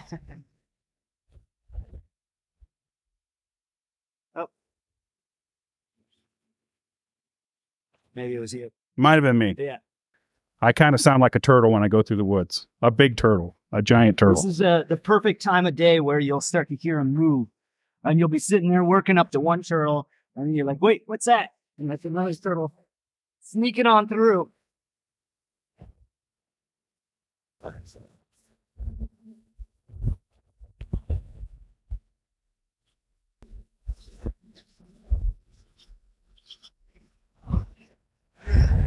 found one on the hill. As I was walking up to him, I found one four feet from him. Oh, I got one right here. I got two right here in front of me. Two tennis ball sized ornates. Well, I, I, I smelled them. So uh, I, I've- I've learned from the dogs how to smell out these turtles. Uh, so they're both facing uh, different ways, And both uh, younger. younger ones. Wow. So, yay me. This one's new. That one's a recap. Man, so much for my theory about juvies not being in the woods. Well, I told you I found those Oh, three. that's right. Uh, so, when we're talking about these as juvies, these are not, these are tennis ball sized turtles. These are not what we would call uh, juveniles. They're just younger. Yeah. so we lump all of the ones that we think are not breeding as juveniles. And So you a think those are too small to breed? yes. Picture. Okay. Oops. So we found, by the way, a. Uh, uh, you, a- a- you gonna take a record? no, I was. I guess I can't. Sorry. Yeah, sorry. um, we found a little male. I mean, he was old, but not too much bigger than these on the Beatty's fence yesterday. Which I was like, how saw- can this little that. old guy mate with big females? Like he has to find the mini He's too- females. he was old and he was like 220 grams. Yeah. Yeah. So he wasn't big enough to, to he wasn't big enough to mount the larger females that you find. Correct. About twice his size or or two thirds his size. One seventy five. Uh, let me get pictures first. Oh, okay. Sorry. Sometimes you got to keep Don on task. Listen, man, we're like we're like stars right now in a He- podcast. I He gotta. loves to tell stories and gets distracted. Well, this is like a, you know, also from my perspective, I was like a kid you in a candy wrong one for store. Pictures. We're just walking along talking about finding one. box turtles, and then I find two box turtles. So yeah, Give us another 20 minutes and you'll find another two, I bet. All right. This will this will be Did you guys catch any last night? Yeah, we Um, literally stopped on the fence and I go, Mike, there's one, there's one, there's one. So you got 3, We got four. 4, so 65. This will be number 690 for the year capture. wow, Yeah. wow. Am I pulling up a notch pattern or are you gonna use one of yours? I'll get it. Just wait. Now measurements. Well, these are a lot easier to weigh and measure than your hognose snakes. A little bit. When you're measuring the turtle with the calipers, you're measuring the length of the carapace from the top, Straight line. straight line, Carapace. uh, with the with the calipers, and then the same and then the, with the widest side. part of the shell side to side, so the widest width. Okay. And some of them are like right at the bridges where their widest are because they'll have a good oval shape, and a lot of them flare out at the back. Some and of so them you- have big booties. Yeah, and so you measure kind of backwards. Um, you got the 145 for the weight. Good. Eight nine. Okay. Eight. Okay. Nine four. Nine four is the plastron Yep. length. Okay. So we were trying to replicate what they had started measurement wise uh, in the 70s to make it easier to compare from one year to the next. Because Gotcha. with turtles, turtle biologists, some people will do shell height, some people do the longest uh, uh, carapace length, some will do the midline, some will do the curved. And so we're just trying to continue that process so that we can see any trends Gotcha. over time. Oh, it's notch pattern. Oh, sorry. Uh, that one will be. When you uh, add a notch pattern, you're you're doing sequential. Um, like last one was one what one nine L one nine R. They're not Something like sequential though because we find old notch patterns, and then we generate a list of what's available based on what we have in our database. And so it ha- sometimes it's filling in the gaps between what was used and what wasn't. So does the the database tell you what you can use next? Yeah. I have a thing. We just started this. Where I have a thing that shoots out a Google spreadsheet for us every night, Okay. and it lets us know what we use. so 10, it 10 11 1 3. okay. So basically, that thing is is giving you the next unique number t- or Yeah. pattern number to use.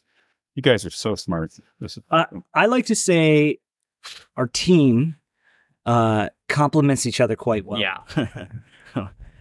we're, we're Don's the uh, the computer guy. He comes up with these fancy, Yeah. you know, things. The app to collect all the data. Jim, Jim, I always say is the He's our- backbone. He's our efficiency engineer. Yeah, he keeps things. He keeps Jim. things moving. yeah. You know, he's on on top of it. if Jim had a railroad, it would be on time all the time. I know. We start calling him Mussolini. Oh. oh, brother. I'm gonna have to cut that one out. I will say, uh, I just recently listened to the podcast. Oh, cool. Like I, I shy away from her podcast because, like, I get that like uh, FOMO. Like I'm like, oh, I wish I would have thought that, Oh, you know, yeah, and yeah, like yeah.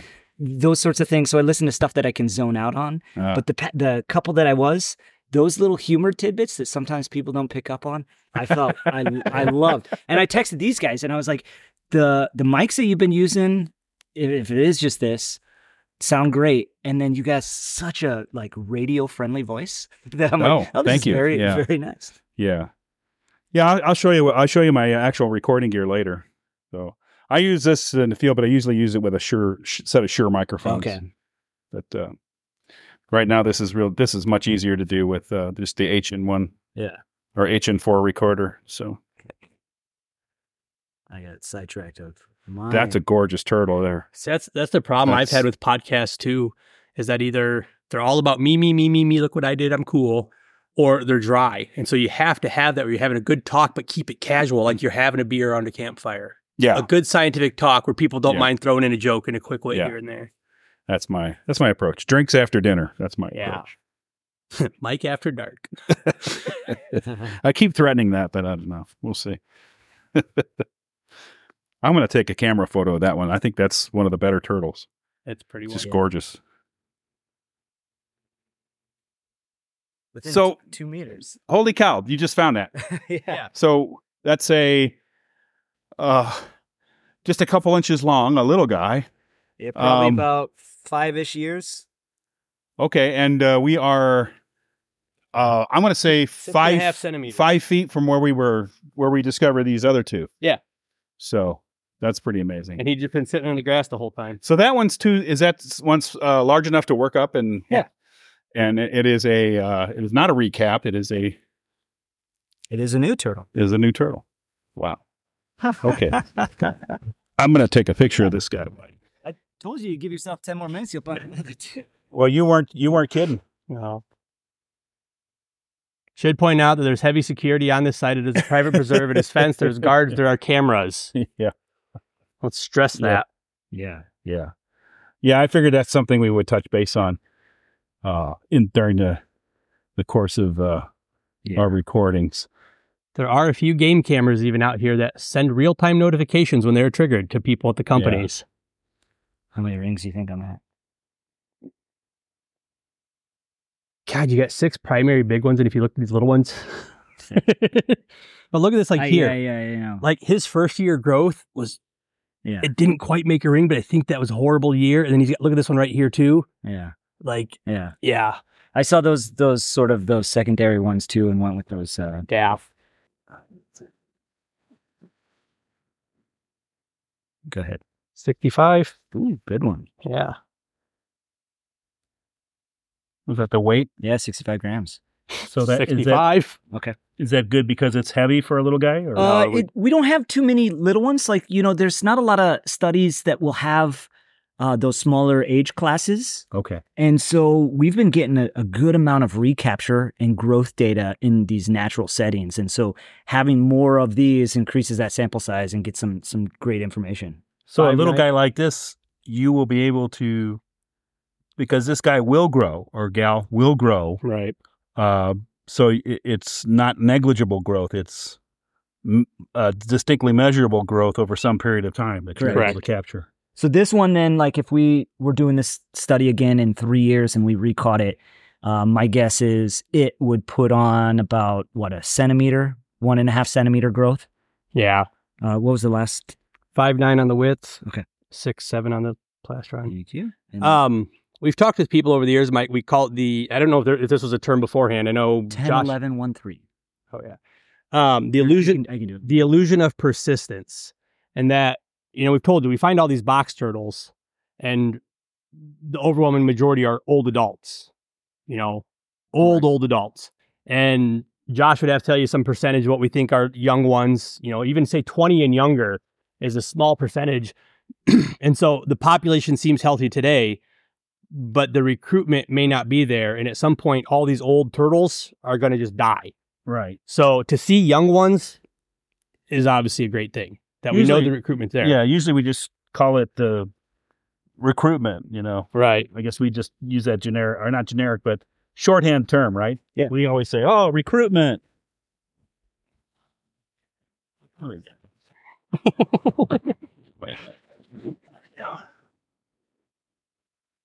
You find We'll one find you. more ne- quick. Yeah, say, get another one even, quick. even smaller.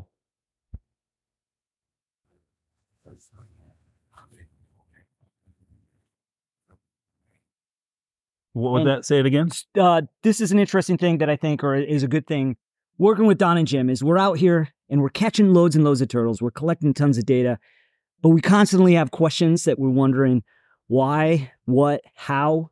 And so here's an instance where we find three juvenile turtles, all within a meter and a half of each other, in the same location in in the woods. Why are these three right here? Like they have to know that the other is right there because the two were within, you know, 12 inches of each other, a foot from each other. Uh huh. And then that third one's just a couple feet away. What causes them to be right here? Did they all come together? Do they meet up here? Like, why? Why are they here on this particular day? And so we always bat around a bunch of hypotheses and think about things and how we could potentially answer those And questions. uh, yeah, like, are they? Do they smell each other, or do they? exactly. Uh, I think they. I think it's more of they. uh In here, they hear each other too. Oh, okay. That's Because good. This one we just released. Yeah. Because, like I said, as you work a turtle up, sometimes there will have been one close that all of a sudden you'll you'll hear that movement, um, and then I think the turtles can also hear us and will start moving away, uh, and that might be one of the reasons why they, besides the shade, uh, they like this area. Is it's easier to find one another. Hmm. I don't know where I first heard this general concept, but we talk about is like if you've reached the point where you've run out of questions to ask, you're not doing science well. Yeah, yeah, yeah. There's always more questions, aren't there? Yeah. Okay. And then this is an area that we've walked like dozens of times this year. And, you know, we've only caught, encountered the one individual. Those other two went undetected. So the box turtles, you know, with all this data that we're collecting, like I say, we had, we have almost 700 captures this year. And over the course of however many years we've been doing it, we're at almost 2,400 total captures. And, you know, what are we doing with all this? thousand individual. Yeah, what are we doing with all this data? Hopefully, we can create uh, this detectability. You know, look at survival rates uh, because this project's been going on for so long, and show that as you're trying to do like a population estimate, the detectability is really low. We're out here every day for two months and never come across this one individual, and then the next year, all of a sudden, there it is. There it is. Well, even even I think with adding to detectability, uh, we mentioned a little bit ago. So up here in this field, we did the turtle marked 19L, 19R, where we found him for like two days in a row, and you could just go out there and walk him up, and then just one day he's not there. Then the next day you find him in the same spot again, and it's like, well, did he move and come back, or did we just not spot him? He was down in a better form. He was under the sand. He was under some brush, whatever. We know the turtle's in the area, but we can't mm. find him. Right. It's not that easy to, unless they're moving and making noise, or they're or you can see the shell. Yeah, when- the ones we radio track are sometimes almost completely buried with only a little bit of their shell showing at the top of the sand, and they're under the grass like that. You could be walking by hundred box turtles out here and not even know it. Not even knowing. Yeah.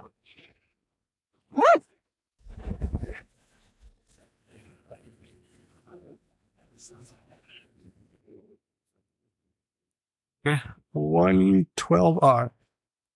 One tree. And see something interesting? She's been in the water not too long back. Oh. She's stained with cyanobacteria.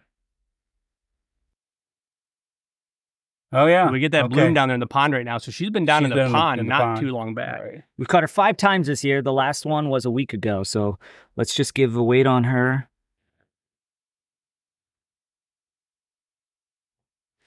Three seventy six.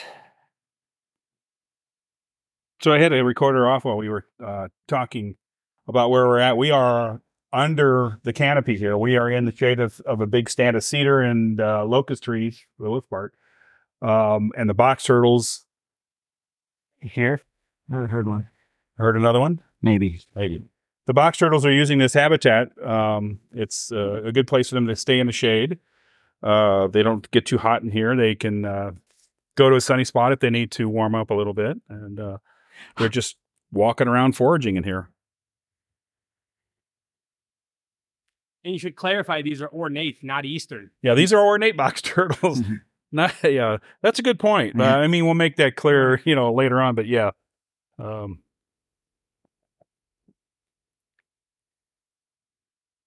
Not hearing anything else. Yeah, it was just a one off. So Yeah. okay. So, uh, and that's an adult female there. So at this time of year, we've caught her five times. Uh, what we've been trying to do is just take weights to see when they become gravid because we, Ah. we start to find them out there and we find them along the fence and we assume they're nesting. And now with enough data that uh, everybody's been collecting, I can show that they gain about that 30, 40 grams right about this time of year. And you'll see a big movement like that. Okay, you'll see a movement from the shaded areas out into the sunny areas where they go to find a place to put their nest. Yep. How quick do their eggs develop internally?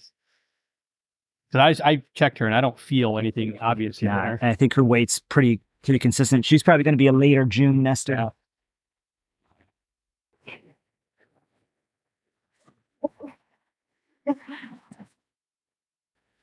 So she'll be out there laying her eggs, and then our, our friends, the western and eastern hognoses, will be looking for those eggs. Correct. Along with uh, slider eggs and snapping turtle eggs and whatever other turtle eggs they can find. Correct. you imagine being a Western hog finds that snapping turtle nest? Oh. You have to invite his friends over for dinner. Actually, Don, she is uh, probably gravid at 376. We caught her earlier this year at 343. So she is up 33 grams. And usually when we catch them, you know, uh, month to month, you you typically see almost no difference in the weight, except for right now when they're holding eggs. Okay. Yeah. I know I couldn't get Pinky to Pinky checking her, um, but it, if she if they have a small clutch, I I'm not necessarily as good at feeling that. I know. So what were you trying to to detect eggs in her? Yeah, if- if you basically stick your pinkies up in front of the rear legs into the armpit of it, you can kind of push inwards and feel the bumps of the eggs. Okay. There might be. I can't say for certain though. Sorry, girl. Go back to hide. Okay, she's just dug back into the leaf litter.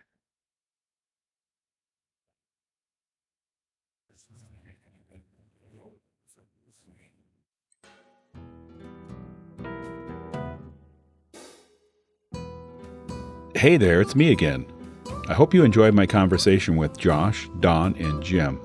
You know, I never know what the sweet spot is for the length of an episode, but at two and a half hours, this is one of the longer ones, so uh, hope that was okay.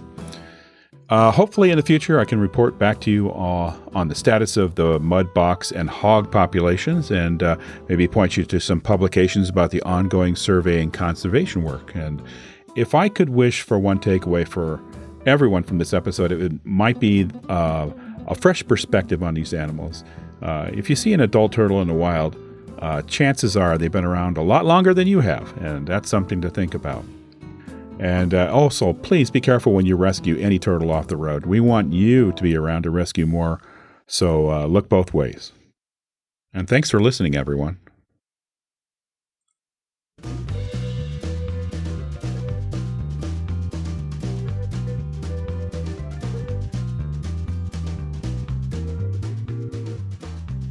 That's it for episode 86. I want to thank Dr. Josh Otten, Don Becker, and Jim Scharosch for coming on the show, for being good friends, and uh, let me tag along and find out all about their work in Iowa. I also want to say thanks once again to Gerry Salmon for supporting the show. And as always, I want to say thanks to all of the So Much Pingle patrons who keep the show rolling on into the future. And if you would like to kick in a few bucks to help out, it's easy to do, and it costs about as much as a cup of delicious coffee. Just go to patreon.com slash so much pingle, and so much pingle is all one word.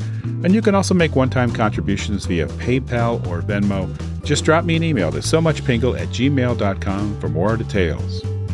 And don't forget that you can find all of the recorded episodes and show notes at so SoMuchPingle.com.